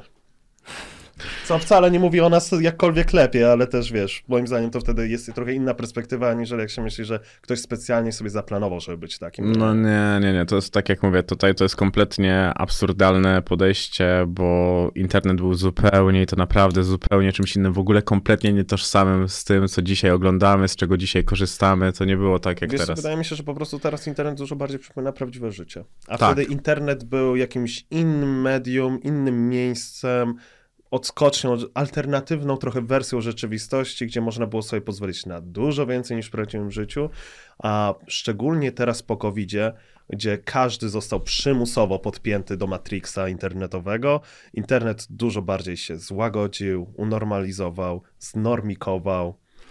No YouTube też do tego dużą cegiełkę przykłada, patrząc na to, jak cenzuruje wiele rzeczy, jeżeli chodzi mm, o samą platformę. Coraz dalej to idzie. Tak samo widziałem na TikToku, że na TikToku, jeżeli chodzi o takie cenzurowanie tego wszystkiego, no to jest potężne. No jeżeli tam nawet, jeżeli chcesz być w stroju kąpielowym, to musi być to w jakiś sposób uwarunkowane, że to jest na, w, przy basenie, na plaży, że to nie może być takie teraz już, że w domu sobie robisz Słyszałeś film. Twitch? Właśnie. No a na Twitterze zresztą możesz nadawać nawet zdjęcie z, na sutkach, z, tego, z sutkami, z tego co mi się wydaje. Nawet już tego nie trzeba blurować. Twitter też poszedł w Na Twitterze można wszystko. No właśnie, Twitter, Twitter to są Twitter to prawdziwe jest igrzyska. stary Tumblr. Tak, tak, naprawdę. Twitter, Twitter się zmienia, ale też nazywałeś siebie debilem finansowym, że nie byłeś mądrze wychowany finansowo. Jak dostałeś kontrakt na Facebooku, to byłeś wtedy całkowicie mm, spłukany, bo to było po kupnie mieszkania i e, włożeniu tam 200 chyba tysięcy do środka i zamiast żyć jako osoba dorosła, żyłeś jako nastolatek, który ma kasę. A to było przyjemne chyba życie. Słuchaj, no teraz jest. To nie jest tak, że nagle jestem super mądrzejszy finansowo. Powoli się tego, wiesz, uczę. Trochę ja, troszeczkę ja tak mam, że jestem takim... Wiesz co mi się wydaje, dlaczego ja tak żyję też? Ponieważ mnie to motywuje cały czas do działania, trochę. Że ja trochę muszę czuć, że mi się pali pod tyłkiem, że to mnie zachęca do działania, do robienia rzeczy, bo w momencie, kiedy e, osiąg osiągam taki stan, że mam odłożone sporo sumy na koncie, jest spoko, jest kulturka i nie muszę się martwić przez kilka miesięcy, przy, przy, załóżmy, że nawet przez kilka lat nie musiałbym się o nic martwić. Zresztą teraz trochę mam teraz taki stan, że wiesz, i myślę, że kilka lat byłoby ok, ja bym sobie po prostu żył, że to mnie zachęca do działania. To jest dla mnie taki mocny, solidny kopniak w tyłek, że weź coś zrób, weź coś wymyśl, weź jakoś podziałaj. Lubię działać pod presją i troszeczkę tej presji potrzebuję, żeby dobrze performować. Bo w momencie, kiedy jest taki spokój, to sobie odpuszczam. Czyli cały czas lubisz gonić tego króliczka. No słuchaj, trzeba gonić marchewkę. Uważam, że gonienie marchewki to jest najpiękniejsza rzecz, którą mam w życiu. Trzeba od robić sobie przerwę od tego gonienia, no bo ile można biegać, ale uważam, że bez tego życie staje się bardzo miałkie i pustkie. Codziennie po godzinę. E, e, dokładnie. Ale to wiesz co, jak e, był ten wywiad, który mówiłeś o tym, e, o tym właśnie, że po tym mieszkaniu byłeś spłukany finansowo, to pierwsze co się pojawiło to to, że miałeś problemy z kokainą. Nie, życiu proszę mnie tutaj właśnie, bo przy moim schudnięciu zostałem wyzywany od mefedroniarzy, kokainistów i proszę mnie nie obrażać. Jak ja już biorę używki, to, to biorę używki, których się nie wstydzę powiedzieć, że je biorę, a nie kokaina, mefedron. Nie no, szanujmy się, moi drodzy. To, to bardziej niż kokaina można się szanować? Ja się nie znam, bo ja nigdy w życiu nawet papierosa nie paliłem, więc nie mam pojęcia. Nie, nie pal, to jest okropna używka. No nie, to na pewno nie zapalę, to wiem. Nie no, ja ci powiem tak, że nigdy nie miałem... Narkotyki, w ogóle narkotyki są tańsze niż alkohol. Jeżeli się bierze na przykład, wiesz, bierzesz na przykład psychodeliki, psychodelika możesz wziąć raz, załóżmy, że chcesz go brać najczęściej jak tylko możesz, bierzesz raz na tydzień. Kosztuje ciebie to miesięcznie stuwa. No to, to wiesz, to, to nie idzie się na tym przewalić e, po prostu fortuny. A z kokainą, z tego co czytałem, bo się interesuję się narkotykami ze No wiem, względu nawet na to, Mesto że... znasz. Słucham? Nawet Mesto znasz. Te Tak, tak, poznałem Mestosa, ale dużo nie gadaliśmy z Mestosem. Cały czas nie miałem okazji z nim siąść i długo z nim porozmawiać i to mnie bardzo boli i muszę to zmienić jak najszybciej. A może nawet w tym miesiącu się uda. E, ale kontynuując, że E, Interesuję się używkami, ponieważ interesują mnie różne stany świadomości człowieka i na przykład, wiesz, w moim przypadku mówię otwarcie, że psychodeliki uratowały mi życie i zmieniły całkowicie to, jaką osobą jestem i jestem bardzo wdzięczny, że w moim życiu natrafiłem na tę drogę e, i że wypaliło to również w moim życiu, bo jest wiele przykładów, przypadków, gdzie to nie wypala, gdzie to źle idzie, gdzie to po prostu wymyka się spod kontroli, a u mnie się nigdy spod tej kontroli to nie wymknęło i zawsze to było na zasadzie tak, że jest to odpowiedzialnie z głowy. To jest jedyna kurwa rzecz, w której jestem odpowiedzialny w życiu, to jest właśnie bawienie się w jakieś właśnie psychodeliczne używki. E, I do czego zmierzałem z tym? Mhm. Czekaj, do czego zmierzałem? Bo od kokainy... E, E... Ta, o, i właśnie, że e, interesu, interesuję się właśnie działaniem, bo jestem ciekawy, dlaczego ludzie biorą różne rzeczy. Jaki jest cel, jakie jest źródło, jaki jest powód. Czy to jest powód właśnie ucieczki od czegoś, czy eksploracji, czy ciekawości, czy zabawy, wiesz, że zawsze mnie interesuje, co jest niestety tutaj przypadłością, wiesz, już po psychodelikach, że szukam źródła czegoś i mnie interesuje źródło, skąd się coś bierze.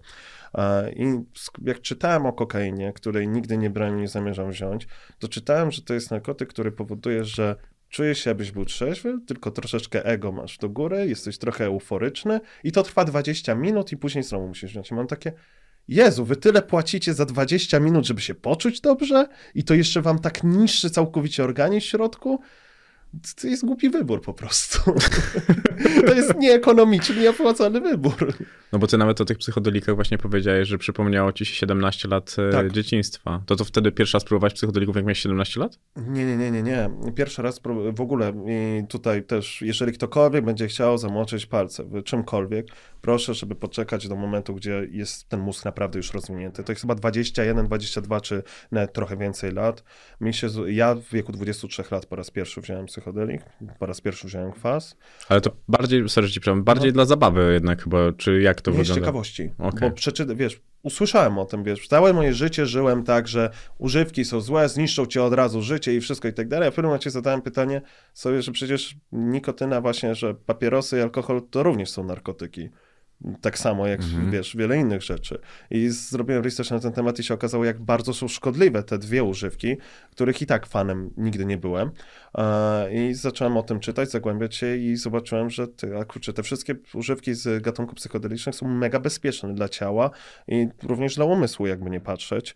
E, Zatem zainteresowałem się tematem, postanowiłem sobie spróbować i jak na, za pierwszym razem to była tylko czysto zabawa, bo po prostu było to niesamowicie fajne przeżycie, było to niesamowicie interesujące. Tak na przykład po, którym, po którymś razie się zaczęło właśnie pojawiać takie rzeczy, że zacząłem mi trochę wracać wspomnienia, że troszeczkę zacząłem wracać do rzeczy, które były dla mnie bardzo melancholijne. Raz miałem mm, taką przygodę, że na przykład zapomniałem, jak to jest czuć emocje, wszystkie. E, kompletnie, że żadnej emocji nie rozumiałem i po kolei musiałem każdą emocję zrozumieć. Każdą emocję od podstaw zrozumieć, jak ona działa, jak ona funkcjonuje i to było dla mnie otwierające oczy, bo później wstaję następnego dnia, jak to po używkach psychodelicznych, bez żadnego kaca i w świetnym humorze e, i nagle miałem takie, że kurczę, przecież wszystko nagle takie ma trochę więcej sensu, to całe istnienie ludzkie, to bycie człowiekiem. Trochę więcej mogę się utożsamić z ludźmi, trochę więcej czuję połączenia. Dla mnie niesamowite było zrozumienie mojej roli w społeczeństwie, mojej pracy. Dla mnie to był szok, że w momencie, kiedy na używkach psychodelicznych masz tak, że nagle budzisz się jakby w swoim ciele bez swoich wspomnień, bez niczego i nagle jesteś jakby nową osobą w swoim ciele, która teraz ma swoje życie. I masz takie, ja miałem takie, o kurwa, ale mam pojebaną rolę w tym życiu. Codziennie, codziennie idę rano, zaczynam gadać właśnie do kamery, do mikrofonu, gram sobie w gierki, słucha mnie tam kilka tysięcy osób, bardzo często to są młode osoby i wszystko to, co ja mówię im przekazuję, to niektórzy to biorą do siebie, do serca, traktują mnie poważnie, aniżeli swoich rodziców. Traktują mnie jako swojego idola, przewodnika w niektórych tematach. Ja naprawdę powinienem czasem trochę bardziej zważać, jakie wartości i treści przekazuję nawet rozrywkowo, żeby po prostu nikogo nie wychować na takiego bękarta denerwującego, bo się nauczył od youtubera, jak tutaj żyć. Że trzeba trochę wziąć większej odpowiedzialności za to, co się tworzy. Mhm, to prawda. Uważasz, że youtuber, influencer, artysta, muzyk powinien być autorytetem? E, zależy który. Uważam, że może być. Uważam, No że nie, no to, że może tak, ale Tak. uważasz, że ogólnie, gdybyś miał mieć dziecko, chociaż wiem, że tutaj akurat z tym są pewnego rodzaju Mhm. komplikacje, to chciałbyś, żeby youtuber, muzyk, artysta był jego autorytetem? Zależy jaki. Uważam, że są twórcy internetowi, którzy się dobrze sprawują w tej roli, którzy dają dobry przykład i którzy chcą czynić, że tak powiem, dobro swoją osobą i chcą sprawiać, żeby inni ludzie byli lepsi. To kto? Sylwester Wardenga? E, Sylwester Wardęga jest rozrywką. Nie osoby, które się zajmują rozrywką. O tak powiem. A Sylwester Wardęga się zajmuje, wiesz, dochodzeniem, No. tutaj sprawdzaniem, weryfikacją rzeczy, ale pod kątem dużym rozrywkowym. Czy mógłbym ci tak powiedzieć z góry? Wym... Chciałbym, żeby, o, na przykład patec. Dobra. Nie miałbym nic przeciwko, żeby moje dziecko brało przykład z Pateckiego, który eksploruje świat, pokazuje tą dobroć, tą ciepło wobec ludzi, który pokazuje, że jak przełamywać swoje własne bariery, granice. Albo na przykład, wiesz, e, Wojtek, który teraz po Japonii podróżuje. Właśnie takie osoby, które inspirują. Które nie tworzą tylko rozrywki, żeby zająć czas przy obiedzie, nie tworzą tylko treści, którą chwilę nam przeleci, te 15-20 minut, mamy trochę lepszy humor, lepszy dzień, tylko treści, które oglądamy i uderzamy pięścią w stół i mamy takie, kurde, też chciałem przeżyć taką przygodę. Tak, no Wojtek i Pacys akurat świetne przykłady. To są youtuberzy rozrywkowi, których oglądam dość regularnie i to, co robią, naprawdę Tak. jest, jest fajne. Nawet to, jak Pacys teraz przebiegł ten maraton, nie wiem, czy oglądałeś już Mega ten inspirujące. film. Jestem w połowie tego filmu. Sobie dokończę, jak wrócę do domu. To jest, e, to jest naprawdę świetna rzecz.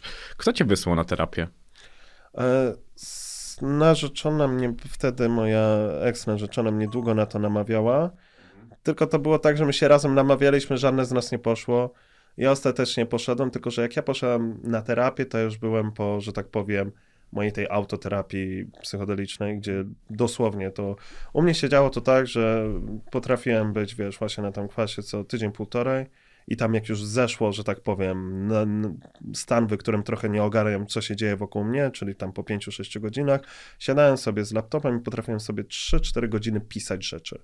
I or- or- organizować sobie umysł, organizować wspomnienia, organizować emocje, organizować wszystko wokół mnie, żeby trochę bardziej to zrozumieć. Jak poszedłem do, byłem u kilku terapeutów, za każdym razem się odbijałem od tego, że ja cały czas mówię, nie mam za bardzo feedbacku od terapeuty i w sumie sam dochodzę do wniosków, które mają logiczne jakieś tam założenia, jakieś logiczne podstawy i robię to, co jest bardzo ważne na terapii, czyli szukam właśnie źródła tych zachowań.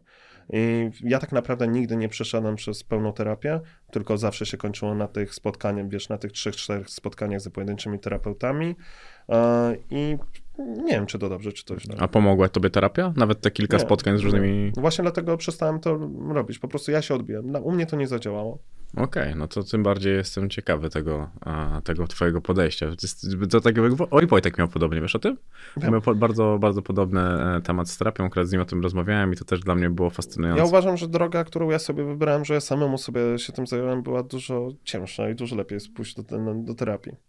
Na No terapię. Uważam, że to jest dużo cięższe dla mózgu po prostu przed samym, szczególnie jeżeli się nie do końca było, że wiesz, super fajną osobą wcześniej, oj, to potrafi się dostać po tyłku. To jest właśnie, to jest kategoria, wiesz, używek, która Mhm. jeżeli nie jesteś ok, to dostaniesz takiego kopniaka, że wyleci z pokoju. Tyle, że ty też miałeś dość ciężko. To cała twoja droga no nie jest usłana różami. To nie jest tak, że ty robiłeś coś tak bardzo złego i potwornego, tylko ta... Nie, ja po prostu byłem małym chujkiem, co nie. Dobra, nie takim małym, 146 wasze. No i, i jednak ten metr 90 e, masz. Tak. No tutaj nie taki mały jednak. Ale no nadal, to zobacz, ta twoja droga, wydaje mi się, że w pierdol też jest ciężki nawet w przepracowaniu tego, co musiałeś znieść, no bo to też były takie Tak, rzeczy. No bo jeżeli wróciłeś do kontaktu z mamą około roku temu, to mniej więcej tak było?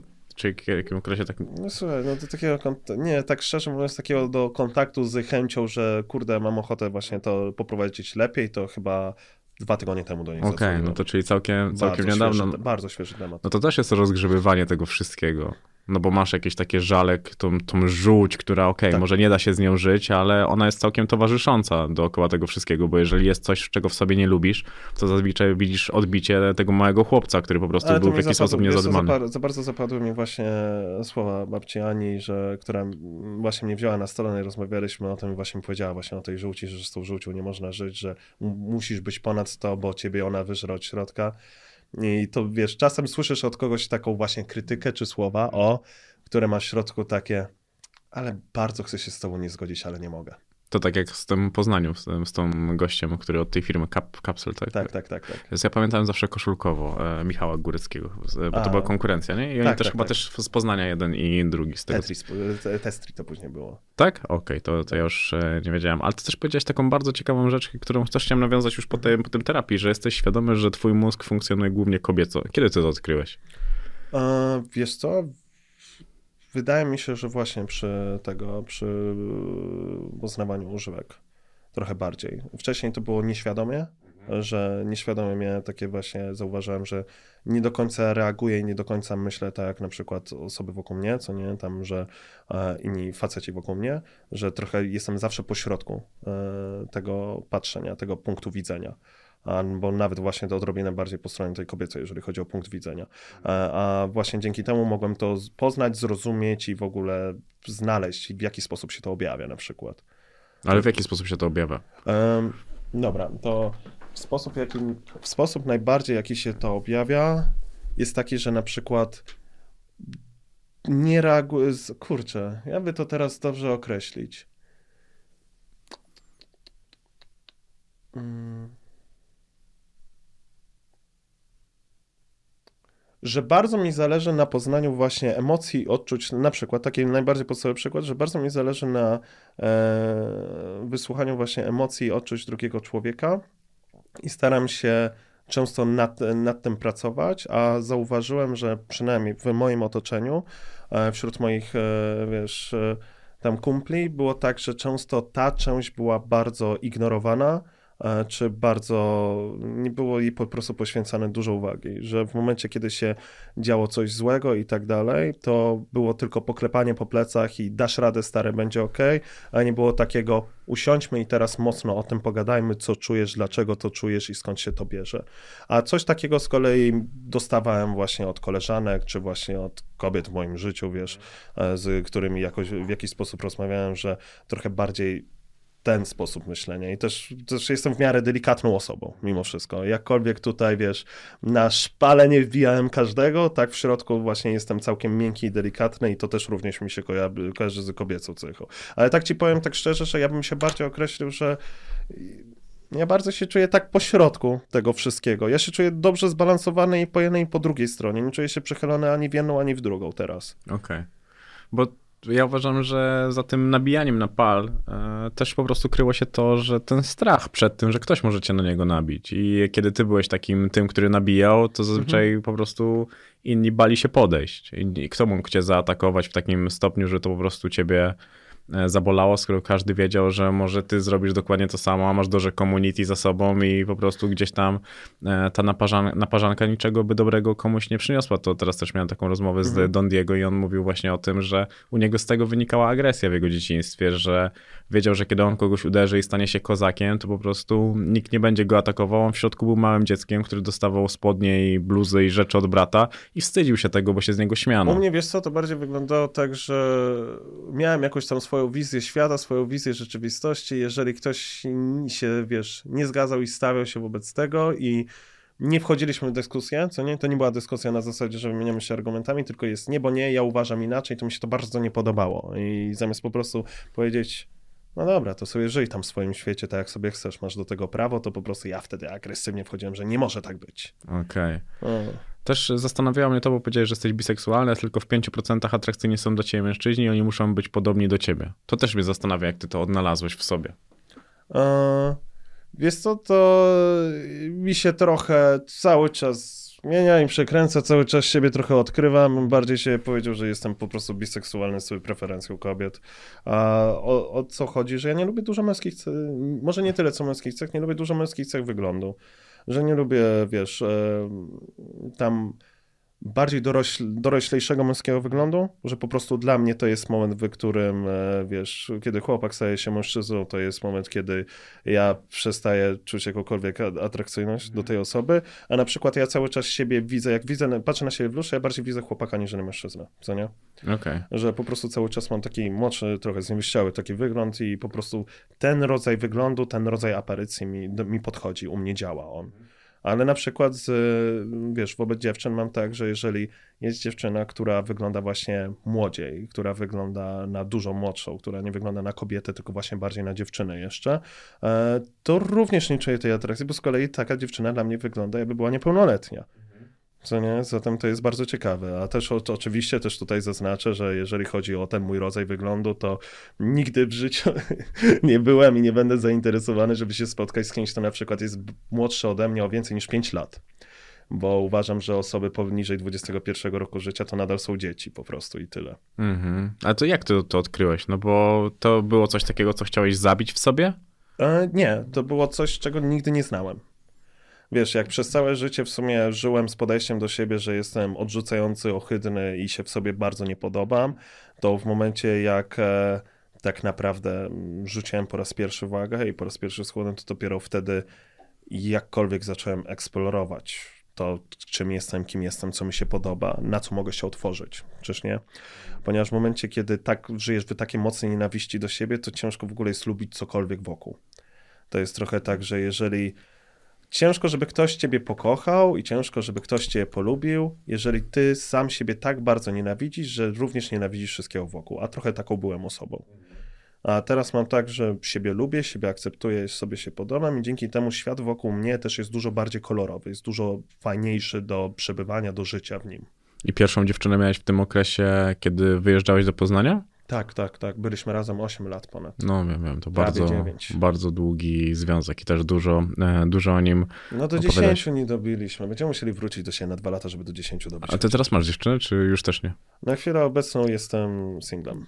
Na chwilę obecną. Na chwilę obecną. By, byłem w związku teraz przez kilka miesięcy, z, w związku z zagra, zagranicznym, z osobą trans, e, z trans e, facetem i w sumie wszystko spoko, było git, tylko że problem dystans się okazał po pewnym czasie. Po prostu jak pierwsze kilka miesięcy były zajebiście fajne, super, to po kilku miesiącach po prostu musiałem podjąć rozmowę na zasadzie, że słuchaj, ty dopiero, bo to osoba Mhm. 4 lata młodsza do mnie, że ty dopiero stawiasz pierwsze kroki w tym świecie, poznajesz go, wiesz, jeszcze studiujesz, zaraz tutaj jakaś praca, inne rzeczy.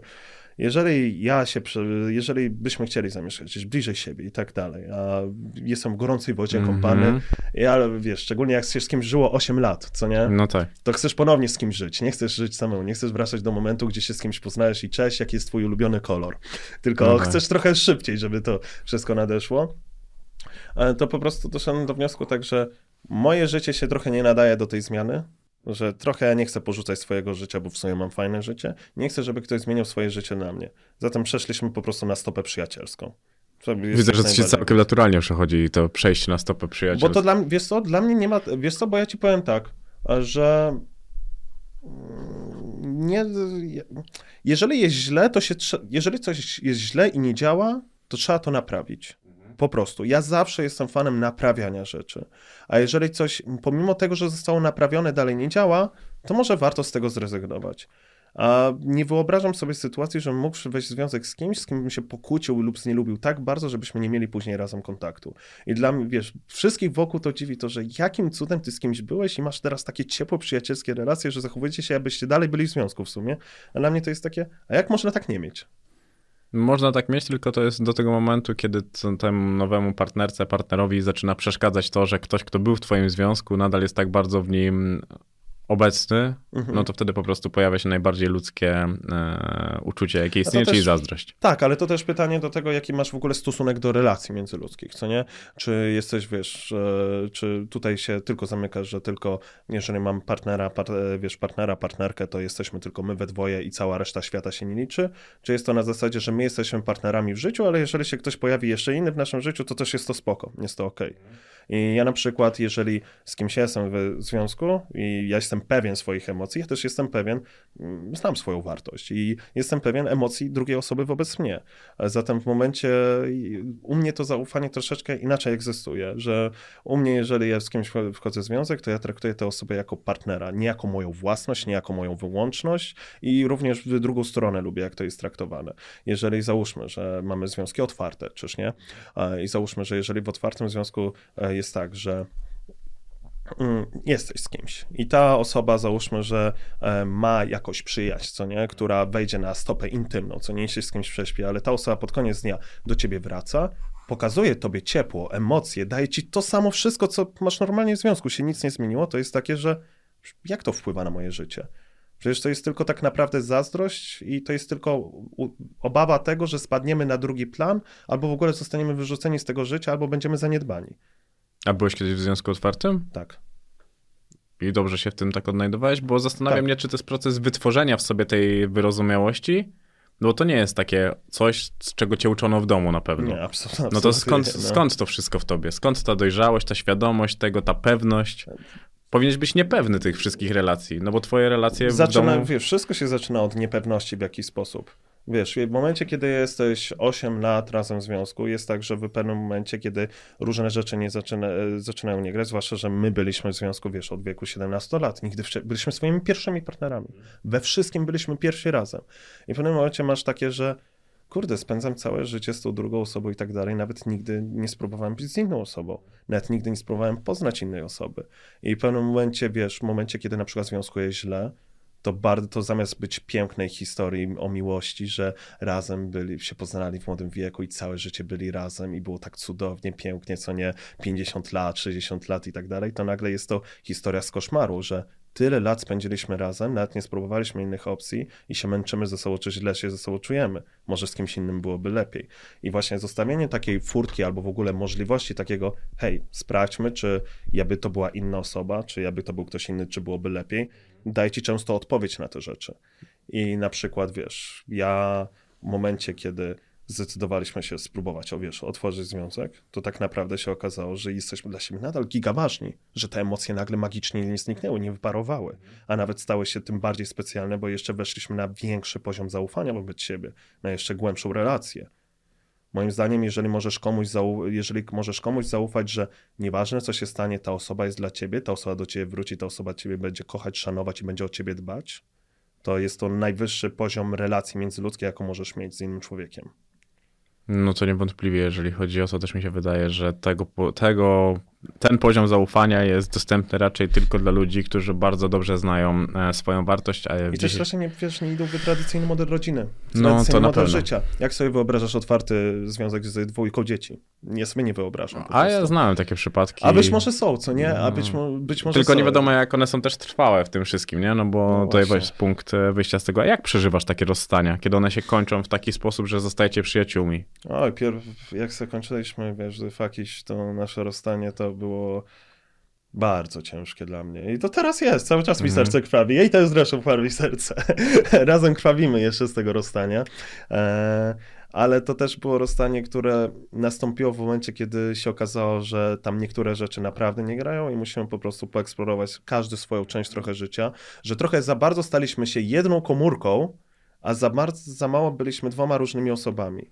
I że to bardzo źle działało, bo Mhm. związek powinien być stworzony z dwóch osób, a nie z jednej osoby tak naprawdę, a trochę tak u nas to w pewnym momencie już wyglądało, tylko że raz ja byłem jej osobą, a czasem ona była moją osobą i to nie było zbyt dobre. Czyli takie skakanie z jednej nogi e, na drugą. Dokładnie, zamiast, że każdy jest po prostu swoją indywidualną osobą i jednostką. I my się rozstaliśmy w momencie, kiedy my byliśmy na tyle silni, żeby się rozstać. Na tyle silni, Mhm. że damy sobie radę, że poradzimy sobie w życiu, jeżeli się rozstaniemy. Albo były momenty, gdzie powinniśmy się rozstać, ale byśmy sobie nie dali rady, jako jednostki po prostu. Zatem my się rozstaliśmy w momencie, kiedy byliśmy silniejsi, no i to było ciężkie rozstanie, którego tak naprawdę ból przyszedł dopiero po 3-4 miesiącach. Taki prawdziwy ból, że kurde, to jest naprawdę już koniec, już idziemy dalej, co nie? Jasne, jesteśmy dalej tam przyjaciółmi, dalej mamy kontakt, dalej jesteśmy dla siebie ważni, ale to naprawdę jest już koniec, przynajmniej wiesz, na teraz, co nie? Kij tam wie, co przyniesie przyszłość, no ale trzeba traktować takie rozstanie, że to jest koniec i kropka, a nie, że liczyć na przyszłość, bo wtedy żyje z nadzieją, a życie z nadzieją jest... Może dla niej, może nie dla mnie życie z nadzieją. No jest na pewno też pewnego Tak. rodzaju pułapką. A drugie rozstanie dla mnie było, wiesz, formalnością, bo w mojej głowie, w mojej głowie to było właśnie proste. To było takie, hej, nie widzę trochę za bardzo, jak w najbliższych tam x latach, tam załóżmy dwóch, trzech latach, możemy połączyć nasze życia razem. Może po prostu stańmy się bardzo bliskimi przyjaciółmi i tyle. I dla mnie to było, wiesz, tak naprawdę przejście tylko z tego, że przestajmy planować przysz- przyszłość razem na po prostu cieszmy się tym, kiedy się widzimy. I druga osoba miałem tak, że no przez godzinę było płacz, ciężkie zrozumienie, wiesz, i takie no duże emocje, ale po godzinie wdech, wydech i takie rozumiem twoje argumenty, rozumiem skąd to wychodzi, rzeczywiście ma to rację. Nie wiem, czy to się uda, ale spróbujmy, żeby się udało. Nie udaje się. Złamałeś kiedyś komuś serce? Tak. Z uśmiechem na ustach. Nie, no to, to nie, z- nie z uśmiechem na ustach, że tak, tylko wiesz, z uśmiechem na ustach, z, z takiego, że złamałem nie ze złego powodu, tylko z dobrego powodu, że po prostu kilka było, wiesz, randek, bardzo się dobrze czuliśmy w swoim towarzystwie, ale właśnie ja nie wiedziałem, żeby to gdziekolwiek mogło pójść dalej i bardzo tą drugą osobę to zabolało, że to nie mogło pójść dalej. Okej, a zmieniając jeszcze temat, bo powiedziałeś coś takiego, co jest bardzo interesujące, że jesteś osobą, która łatwo się okłamuje. Dzisiaj jest jakieś kłamstwo, które jest z tobą do dzisiaj? Mm, zastanawiam się. Czy jest takie jakieś mocne kłamstwo, które jest... Nie musi być mocne, bo wydaje mi się, że te mniejsze po prostu później eskalują do takiego dużego, kiedy okłamujesz się w miarę regularnie. To na tej zasadzie w miarę jak z rzucaniem kilogramów. To jest tak, że to są zawsze małe kłamstwa, to nie są duże kłamstwa. Tylko potem skala się robi taka duża. Mm, zastanawiam się nad tym. Bardzo łatwo sobie usprawiedliwiam swoje mm, jakieś tam niezdrowe nawyki czy coś. Jeżeli, wiesz, na przykład piję codziennie energetyki, co nie? A, I sobie to usprawiedliwię w ten sposób, że ja sobie pójdę, pójdę na badanie, przybadam sobie wątrobę i zobaczę, że o, jest wszystko gituwa, to wtedy sobie usprawiedliwiam, że możesz mordo sobie walnąć te jednego czy dwa energole dziennie, a prawda jest taka, że to jest bardzo dla mnie niezdrowe. E, I nie bardzo naokoło potrafię sobie znaleźć jakiś solidny dowód, że coś mi właśnie nie szkodzi lub coś jest dla mnie ok, tylko po to, żeby dalej iść w jakiś niezdrowy nawyk. I wydaje mi się, że to są największe kłamstwa, z jakimi się borykam i to są największe problemy, które powoli muszę zacząć rozwiązywać wreszcie, bo przyszła na to pora. Ale rozumiem, że Energole zero. Słucham? Energole zero. Nie, Bez no, z cukrem. Naprawdę? No, Ja lubię monsterka tego najzwyklejsze, najzwyklejszego na świecie po prostu, tego basicowego. Tego zielonego. Tak. Uważasz, że co dwa lata trzeba zrobić jakąś dużą zmianę w swoim życiu? Były takie zmiany, o które się w życiu nawet nie podejrzewałeś? Tak. Cały ten rok. Generalnie. Cały ten rok. To za te duże zmiany są takie, których się nie No spodziewasz. myślę, że spodziewałeś się tego, że to schudniesz, bo kilka razy już No tak, e, no, ale w zrzucałeś. tamtym roku się nie spodziewałem, że mi się Okej. to uda kiedykolwiek w życiu. W tym roku to już było takie, że już schudłem i miałem takie, że no dobra, ciśniemy temat do końca. Nigdy bym się nie spodziewał, że wiesz, wyjdę za miesiąc do oktagonu i zawalczę. No ty to krytykowałeś się też nie, grubo. Wiesz, nigdy bym się nie spodziewał, że z moją przeszłą partnerką się kiedykolwiek rozstanę. To są wszystko takie rzeczy, że mm, to są mm, nie spodziewałem się dużych zmian po prostu w życiu. O, może bardziej tak, że czasem mnie zaskakuje to, że jak mała decyzja może sprawić, że nagle moje życie się całkowicie zmienia, co nie? Gdybym się na przykład nie odezwał do jednego, e, do jednego wspólnego znajomego, to bym na przykład teraz nie, nie miał gromady przyjaciół, którą się teraz otaczam, co nie? Bo to wszystko się zaczęło od tego, że po prostu zaprosiłem, wiesz, tam e, zna- znajomych od znajomego na planszówki i nagle się okazało, że to są moi przyjaciele, moimi przyjaciółmi się oni stali, co nie? To jest bardzo takie, że e, coraz częściej mam takie sytuacje, że moje życie staje się bardzo mocno niespodziewane, bo podczas, coraz częściej robię rzeczy i podejmuję decyzje. Zamiast po prostu siedzieć i akceptować właśnie stan świata, że wychodzę z inicjatywą, wstaję i coś robię, a nie po prostu czekam, aż samo się wydarzy. Tylko staram się samemu coś zrobić, samemu coś sprawić, żeby się zmieniło. Czasem na lepsze, czasem na gorsze. Mm, Zmiana to pewnego rodzaju droga, więc nie zawsze może być e, tylko dobra. Tak samo jak polski Twitch czy YouTube, chociaż ty mówisz, że to jest Mhm. super, że ta polska branża jest na tyle e, dobra, że macie też tyle interakcji ze sobą, że polska scena influencerów rozkwitła. Jaki widzisz dalszy rozwój tego wszystkiego? Bo ja rozmawiam o tym często zresztą z Mhm. różnymi ludźmi z YouTube'a, że mnie zaskakuje to, że oni w polskim show biznesie nie, nie są traktowani zbyt poważnie. W polskim czym? Show biznesie. No ale uważam, że taki jest. No, to ja, ja ci powiem tak, no właśnie, vice versa, już polski show biznesie. Oni nas nie traktują na poważnie, a ja nie wymienię ci dwóch polskich aktorów. Nie no, o o jednym rozmawialiśmy przed e, podcastem, ale e, nadal jest tak, że Wersow robi odcinek, że 24 godziny z Dodą i to się super ogląda. tak, ale tylko, że Doda to jest ikona i legenda troszeczkę polskiego show biznesu. Mało masz takich osób jak Doda. No nie, no teraz jednak jest trochę już ich dużo. No, nawet już o którym Cezarzem Pażurze, o którym rozmawialiśmy, jednak Cezary Pazura też jest takim gościem, który jest legendą. Masz e, Bogusława Ale nie Lindę. mamy w Polsce kultu celebrytów, tak bardzo jak w Stanach Zjednoczonych na przykład. Nie uważam przynajmniej, że w Polsce byłby, byłby aż taki duży kult celebrytów. Mm, trochę jest, no jak pomyślisz sobie o Może, tych wszystkich może po prostu, wiesz co, może po prostu jest kwestia tego, że to jest tak bardzo nie mój świat, że tak bardzo nie znam tego świata, że po prostu uważam, że tak nie jest. W mojej bańce tego nie ma, więc myślę, że na całym świecie tak nie ma, wiesz. Błą- Podstawowy błąd poznawczy. To wiesz, ja miałem taką fajną rozmowę, mm, krótką, e, krótką, krótkie zdanie ci powiem, że jak e, rozmawiałem z kimś tam ze świata influencerów i on to mówi, no ale byli u ciebie tam tacy i tacy influencerzy i to na pewno się słuchali najlepiej. Ja mówię, nie, no pierwsza Julia Wieniawa, druga Doda, ja mówię, nie no jakby, że oni nie mają może takich liczb w internecie, ale jeżeli ja chodzi na o ciekawość wiem. ludzi, są ciekawi. Ja na przykład patrzę, wiesz, Good Mythical Morning zaprasza co chwilę celebrytów jeżeli póki to nie jest jakiś Post Malone, to nikogo to nie obchodzi i te filmy robią gorsze wyniki i e, tam producenci Good Mythical Morning mówili, że No tak, no zapraszamy tych celebrytów, zazwyczaj są strasznie oni męczący, ich w ogóle nie chcemy mieć u siebie i robią gorsze wyniki niż ktokolwiek inny, ale dzięki temu mamy współpracę z firmami, bo firmy kojarzą, że celebryta to na morda za tamtego. No dlatego, dlatego to mnie ciekawi, dlaczego, dlaczego influencerzy, youtuberzy nie są traktowani poważnie w tym świecie. Są traktowani coraz poważniej, bo to jest zbyt nowe, to jest świeże. To No dopiero z- się rodzi, to dopiero się rozwija i to jest bardzo świeżutka branża. Wiesz, zobacz ile się zmieniło w 10 lat. Mhm, no to ta branża I tak naprawdę ciężko, jest Ja 14. ci powiem tak, że chciałem przewidzieć, co się stanie w przyszłości i w jakim kierunku to skręci, ale ciężko jest mi powiedzieć, bo to się cały czas rozpędza. To jest pociąg, który jeszcze nie pokazuje, że się jakkolwiek zatrzyma i wydaje mi się, że, c- że coraz bardziej zmierzamy w kierunku takim, że każda osoba, która jakkolwiek funkcjonuje i żyje w internecie, że każdy może stać się tym mikroinfluencerem i w miarę tam robienia rzeczy może się stać coraz popularniejszym. I powiedzmy sobie szczerze, jaki jest mój ulubiony rodzaj influencera i rodzaj osoby, która tworzy w internecie, to są zwykli ludzie.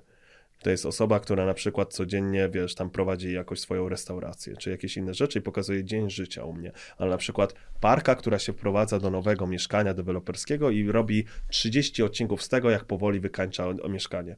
To są dla mnie właśnie ludzie, którzy są najciekawszymi influencerami, bo to są ludzie, którzy po prostu pokazują wyrywek ze swojego życia. Fragment. Możemy podejrzeć, jak oni żyją, jak oni funkcjonują i możemy po prostu zajrzeć im trochę do środka, Mhm. ale w taki kontrolowany sposób, gdzie to oni decydują, co chcą nam pokazać. Nie, niekoniecznie właśnie mnie interesują afery, dramaty, co nie, i te tułaczki sercowe i życiowe, tylko mnie interesują takie po prostu, jak wygląda to życie na co dzień. Okej, no bo też powiedziałeś coś takiego, że na polskim YouTubie mamy kryzys rozrywkowy. Od jakiegoś czasu nie powstał żaden ciekawy projekt poza Gen, e, Gen Z od Freeza. Kulinarne reality show to twoje marzenie. Tak. Myślisz, że inne programy, bo to jest bardzo interesujące, które dzisiaj można zauważyć w telewizji, mogą być robione przez twórców? Maciej Dąbrowski zresztą z dupy zapowiadał, że może wydarzyć coś takiego na YouTubie, że zrobi ktoś takie swoje lo- a la Love Island i tak dalej. Tak. Myślę, że to jest, e, jeżeli już mamy określić jakiekolwiek kierunki, w których będziemy iść, to programy typu reality show to myślę, że jak najbardziej mogą się pojawiać, które wreszcie będzie można oglądać, bo uważam, że uczestnicy internetowi będą dużo ciekawsi aniżeli uczestnicy telewizyjni, a jak jeszcze uczestnicy, inter, jeżeli jest twórcy e, internetowi pięknie podpierdzielą z zagranicy efekty dźwiękowe od Gordona Ramseya, wszystkie, to w ogóle będzie się to świetnie oglądać. Jeżeli jeszcze sami braliby w tym udział, to by dopiero było, wyobraź sobie takie reality show razem z influencerami w środku, wysyłasz ich na wyspę, są samymi singlami, To jest, szukają miłości. słuchaj, nie, ja bym chciał Survivora. O, Ja bym pojechał na Survivor, ja bym, jeżeli kto kiedykolwiek ktoś zrobi Survivora, ja się zapisuję, mogę za pół kasy pojechać, żeby tylko pojechać. Zaraz jeszcze chwilę pogadamy, to dorzucisz e, do tego. To mnie bardzo zainteresowało, bo ja uważam, że też to jest pewien sposób, który dzisiaj jest niedoceniony, a te telewizje strasznie nie potrafią w internet. Strasznie. Zresztą ty współpracowałeś z Iplą i teraz to, nie ma. Ipli, a to cała Polsat Go Box, coś takiego chyba teraz jest, Tak. Ipli już nie ma. I ktoś, kto to zrobił, powinien zostać nabity na ten pal. Naprawdę. To jest najgorsza aplikacja, z jakiej korzystałem. Player przy tym to jest prawdziwy Tak. Netflix, nie da się z tego wszystkiego korzystać. A telewizję, nie wiem, chyba wydaje mi się, że TVN dość umiejętnie tam korzysta z tego Kuby Wojewódzkiego i te shorty takie powiedzmy wrzuca, Ale... ale... na YouTubie jest całkiem mocny, ma całkiem mocną, tutaj mocne kanały.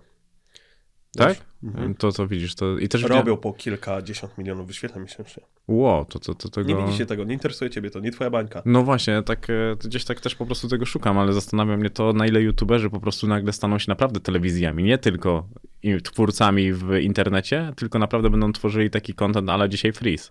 No twoje 5 minut. Słuchaj, Bomber miał marzenie, żeby wziąć sobie tutaj swoich kumpli, którzy grają u niego na serwerze w Minecrafcie i żeby się zaczęli nawalać po mordach i mu wyszło. Każdy, kto ma takie marzenie jakieś, żeby zrealizować swoje takie reality show i będzie do niego dążyć i będzie, będzie naprawdę zrobić wszystko, co w jego mocy, żeby to powstało, to to prędzej czy później powstanie i wierzę, że to będzie sukcesem, ponieważ ludzie uwielbiają tego rodzaju programy. Myślę, że I myślę, że Fame MMA jest pięknym tutaj przykładem, że nawet coś takiego jak sztuki i właśnie sporty walki mogą się stać rozrywką dla mas. Bo uważam, że to jest coś, co większość osób w momencie jak słyszy, że bicie się, sztuki walki i takie, to nie dla mnie, to nie za bardzo, taka przemoc, co nie i tak dalej. A później proszę bardzo, jaki fame jest popularny mimo wszystko. Fame też w dobrym momencie wszedł w takim czasie, kiedy KSW trochę zjeżdżało, Mhm. A Fame wtedy się pojawił i to było takie, że oni się za, to się bardzo mocno zacierało, te pierwsze Fame'y i ta końcówka tego bardzo popularnego KSW w tamtym momencie, bo te jednak pierwsze Fame'y, no to Tak. Trochę jednak do zapomnienia. e, No słuchaj, no od czegoś trzeba zacząć. Tak, tak, no jak najbardziej. Ta historia ogólnie jest romantyczna, jeżeli chodzi o cały biznes, pomysł i o to wszystko i o tą, ta historia Wojtka, od którego Boxdel już wtedy nie odbierał i to stało się jego tradycją, ale no to, to jest naprawdę, naprawdę interesujące. Jeszcze jeżeli chodzi o internet, to rok temu powiedziałeś po usunięciu kamerzysty, kto następny? I spodziewałeś się, że to może być Nitro? Nie. To jest zaskoczeniem. Dla każdego to jest szok. Jakkolwiek e, wczoraj na wywiadzie miałem okazję usłyszeć bardzo ładne słowa, z którymi trochę, e, wiesz, które są takimi słowami, których brakowało mi w określeniu e, tej całej sytuacji, że ja bym nigdy Nitra nie zbanował. Teraz za to, co on zrobił. Rozumiem decyzję YouTube'a za to, że Znaczy, tylko jest zamarkowana ta decyzja. Mi się tylko to, najba- no, to mi się najbardziej nie podoba w tej całej sytuacji. I właśnie to cała, ta cała sytuacja, jak ten, w jaki sposób ten Nitro został właśnie zbanowany i został wykluczony, moim zdaniem to jest absolutnie tragiczne. Czy powinien dostać po łapach lata temu za te właśnie rozmowy, które robił, których ja w sumie nawet nigdy nie oglądałem, bo nigdy nie lubiłem takiego, takiego kontentu, po prostu ome- omegle, rozmowy, inne takie. Nigdy mnie to nie interesowało, nigdy nie wiedziałem, że coś takiego tak naprawdę, wiesz, wygląda w takiej formie. Tak, powinien dostać mm, za to po łapach lata temu, ale teraz? Teraz już trochę mleko się wylało, co nie? I tak naprawdę to jest taki ban na wyrost. I pytanie, pytanie, co jest takim prawdziwym powodem i czy to na pewno są to przez te właśnie omegle rozmowy, czy to jest przez coś innego. Coś musiał naprawdę mocno podpaść YouTube'owi. Nitro też miał takie czasem wybryki, że latały po internecie, wiesz, szoty z jego streama, gdzie na przykład obrażał e, jakieś dziewczyny z agencji, bo się na nie wkurzył, co nie? Zatem niemu często puszczały nerwy, a w puszczonych nerwach on naprawdę może polecieć daleko. Wiesz, ja na przykład nie stanąłem od razu po jego stronie, że e, tak, odbanujcie go, ban jest niesłuszny, co to ma być, YouTube, co wy robicie, to już dostałem nominację do śmiecia roku e, od niego w Złotych Sergiuszach. Zatem nigdy bym się nie spodziewał, że Nitro zostanie zbanowany. Czy wiesz, czy teraz po czasie, jak padła ta decyzja, czy jestem mocno zdziwiony? Jestem mocno zdziwiony, że teraz padła ta decyzja, ale nie no ciężko jest powiedzieć, czy zaraz nie będzie więcej banów, słuchaj. No Być to może to będzie jakiś początek czystki polskiej YouTube'owej. A jeżeli tak, to to będzie absolutnie tragiczne, ponieważ ten pierdzielony YouTube nigdy Polska nie istniał. Z prac do 2018 czy 2019 roku nie było nawet jednego pracownika na YouTube Polska. Nie istniało coś takiego jak oddział YouTube Polska. Było dwóch pracowników od Google'a, którzy zajmowali się polskim YouTube'em. Jeżeli teraz oni nagle stworzyli sobie oddział i zaczną robić nowe porządki i banować ludzi za stare czasy, to nie no, ręce mi opadną, jeżeli tak będzie. To usuń sam już kanał. Nie masz wrażenia, że to mogło być zlecenie, jakaś pewnego rodzaju ustawka?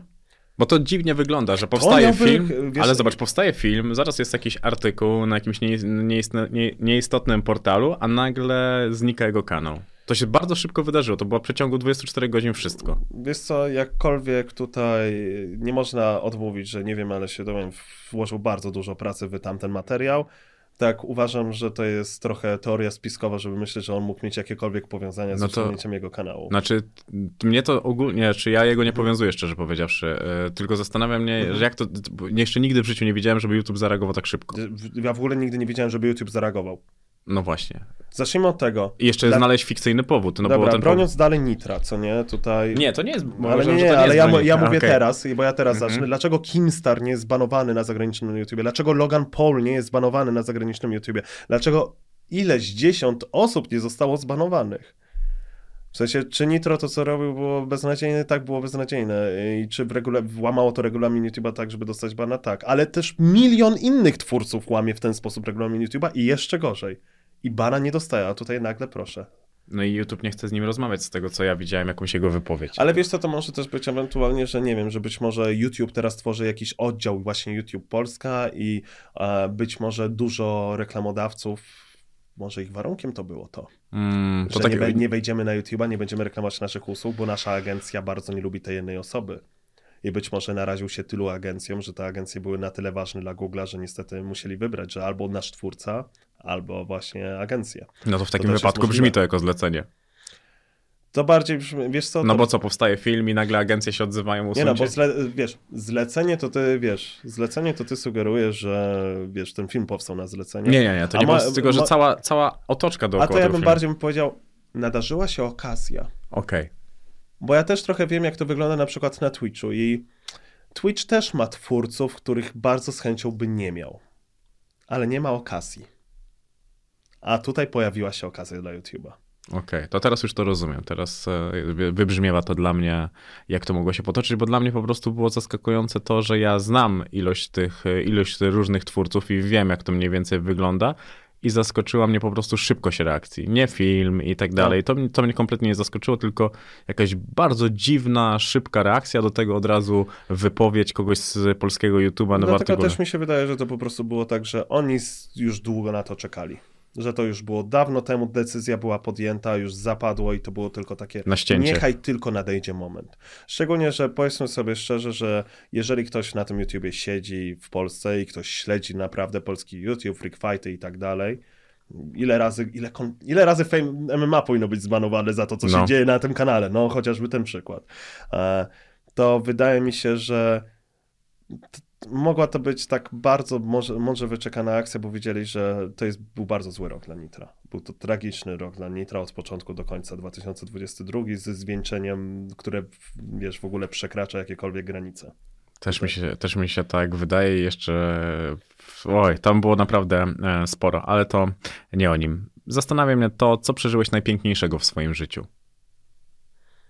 Hmm. O kurczę, ale, ale, ale ciężkie pytanie.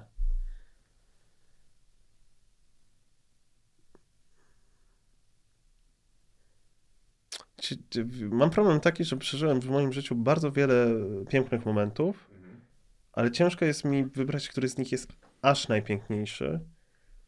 Ale wydaje mi się, że o Jezu, ale zabrzmie strasznie, o matko. Ale wydaje mi się, że najpiękniejszy moment w moim życiu było, jak pierwszy raz wyjechałem do swojej e, poprzedniej partnerki. I pierwszy raz się zobaczyliśmy. Jak wysiadłem z pociągu pierwszy raz się zobaczyliśmy na żywo. To chyba był najpiękniejszy moment na chwilę obecną w moim życiu. Dlaczego miałeś zabrzmieć strasznie? To bardzo ładne. No, no właśnie o to chodzi, że jest tak... Aż nie wykręca z tego cukru. Sobie nie muszę nabijać te kalorie, ale dzisiaj chyba 5000 dobiłem tym tekstem, co nie? Spokojnie. A co przeżyłeś najgorszego w swoim życiu? A...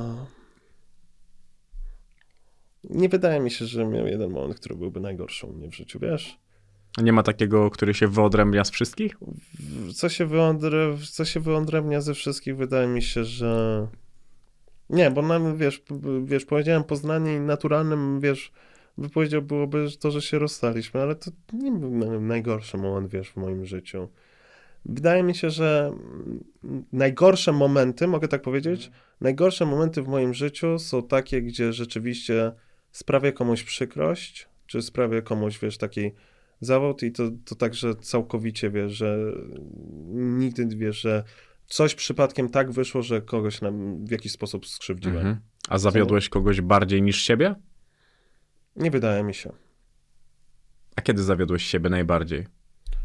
Eee, W momencie, kiedy przez 4 lata swojego dorosłego życia po prostu pogodziłem się ze stanem rzeczy i się, że tam po prostu się, wiesz, że po, o, może tak, poddałem się walce o sobie. Że przeżyłem ten pierwszy rok po wyprowadzce, dając siebie wszystko 150%, po czym zaczęły się schody, zaczęły się kłody pod nogi, zaczęło być ciężko i się poddałem walczyć o siebie. Potrafiłem walczyć o innych, potrafiłem walczyć dla innych, potrafiłem walczyć o ogół, nie potrafiłem zawalczyć o siebie. I to jest rzecz, którą jest mi bardzo ciężko wybaczyć, ponieważ wiem, że gdybym wtedy zawalczył jednak o siebie, gdybym jednak znalazł tę siłę, znalazł tę, wiesz, umiejętność walki o siebie, to by moje życie teraz wyglądało inaczej. Czy lepiej? Nie wiem, ale wiem, że inaczej. I ciężko jest mi sobie to wybaczyć, ponieważ wiem, że no właśnie moja była partnerka za, podczas tego czteroletniego okresu, ona bardzo kibicowała mi i bardzo mnie wspierała, żebym zawalczył o siebie, a w momencie, kiedy ja już zacząłem walczyć o siebie, to była tak wyk- wymęczona tym, że ona nie miała siły zawalczyć o siebie i też nie mogłem jej pomóc, bo ona mogła zawalczyć o siebie. I, a w momencie, kiedy razem walczyliśmy o siebie, stwierdziliśmy, że teraz powinniśmy trochę pożyć oddzielnie, powinniśmy wiesz, stać się własnymi swoimi ludźmi, żeby udowodnić swoją własną wartość dla samych siebie. To na koniec. Są ludzie, których powinieneś przeprosić? Na pewno. Na pewno są. A ty ch- chcesz się zapytać, czy kogoś powinienem teraz tutaj przeprosić? Nie, teraz nie, ale Nie, ale tak, powiem ci tak, czy są ludzie, których powinien przeprosić? Oczywiście, że tak. Są osoby, wobec których zachowałem się nie fair, są osoby, wobec których zachowałem się niemiło, albo wobec którym wyrządziłem być może nawet krzywdę, a o tym nie wiem, co nie. No ale wydaje mi się, że takie jest ryzyko kontaktu ludzkiego, czyż nie? Tylko nie, odzywa, nie otwierając się na nikogo, nie odzywając się do nikogo, nigdy nikogo nie skrzywdzimy, a wiesz, no niestety żyjąc w ży- żyjemy w społeczeństwie w końcu, a w społeczeństwie czasem się inny krzywdzi, nawet przez przypadek. internet powinien dać już żyć fagacie? Powiem ci tak, że Fagata wiele rzeczy cały czas nie rozumie. Jest mi bardzo przykro z tego powodu, bo ją poznałem prywatnie jako osobę i jest to dla mnie największe zaskoczenie tamtego roku. Jest to największy plot twist, to nie, że po tym bardzo mocno przesadzonym tweetie, który siadł jako pojazd, ale nie powinien nigdy się pojawić. Powinien w głowie zostać albo wśród znajomych powiedziane, żeby się zaśmiali po cichu, a nigdy nie powinno to być wypowiedziane głośno, tak, a szczególnie w taki sposób. E, Miałem okazję ją poznać prywatnie i zrobiła na mnie pozytywne wrażenie, co nie, jesteśmy znajomymi teraz. Często sobie gadamy nawet na różne, tema- na różne tematy w ogóle niezwiązane z branżą. I jest mi przykro, że ona nie potrafi zrozumieć niektórych rzeczy, bo to jest sobie dziewczyna z potencjałem, żeby robić wiele fajnych rzeczy w influencingu. Uważam, że na przykład produkty, które ona tworzy i tak dalej, inspiruje się dobrymi ludźmi do tworzenia tych produktów, ale również pokazuje coś od siebie, ale ona nie kuma kilku takich podstawowych rzeczy w internecie, żeby zacząć normalnie żyć, co nie? Jak na przykład z tą piosenką, którą wydała, gdzie po prostu ja rozumiem jej punkt widzenia, ale z drugiej strony, no okej, dobra, ale nie powinnaś po prostu tego robić, nie bo nie. A dla niej on, ona nie rozumie, że czasem nie powinno się czegoś robić nie bo nie, bo ona myśli, że tak ja ją poznałem prywatnie, co nie, i mam o niej trochę dłuższą opinię i dłuższą, dłuższą historię jako osobę, to ona nie rozumie, że ludzie, którzy tylko patrzą na wyrywki jej wypowiedzi czy wyrywki jej zachowania, będą mieli całkowicie inne zdanie. To jednym zdaniem albo słowem. Internet powinien dać jej żyć? Jeszcze nie. Jeszcze musi zrozumieć kilka rzeczy, żeby tego. Wydaje mi się, że to jeszcze ta dojrzałość, żeby internet dał jej żyć, to jeszcze oby przy, przyszło w tym roku. To od niej zależy. Nie od internetu, tylko od niej. A masz jakieś postanowienie na ten 23 rok? Pozostaj szczęśliwym. Walczyć i dbać o to szczęście, i walczyć o siebie, i walczyć o to, żeby ludzie wokół mnie byli szczęśliwi. I tego ci życzę. Świetnie było cię Dziękuję poznać. ślicznie.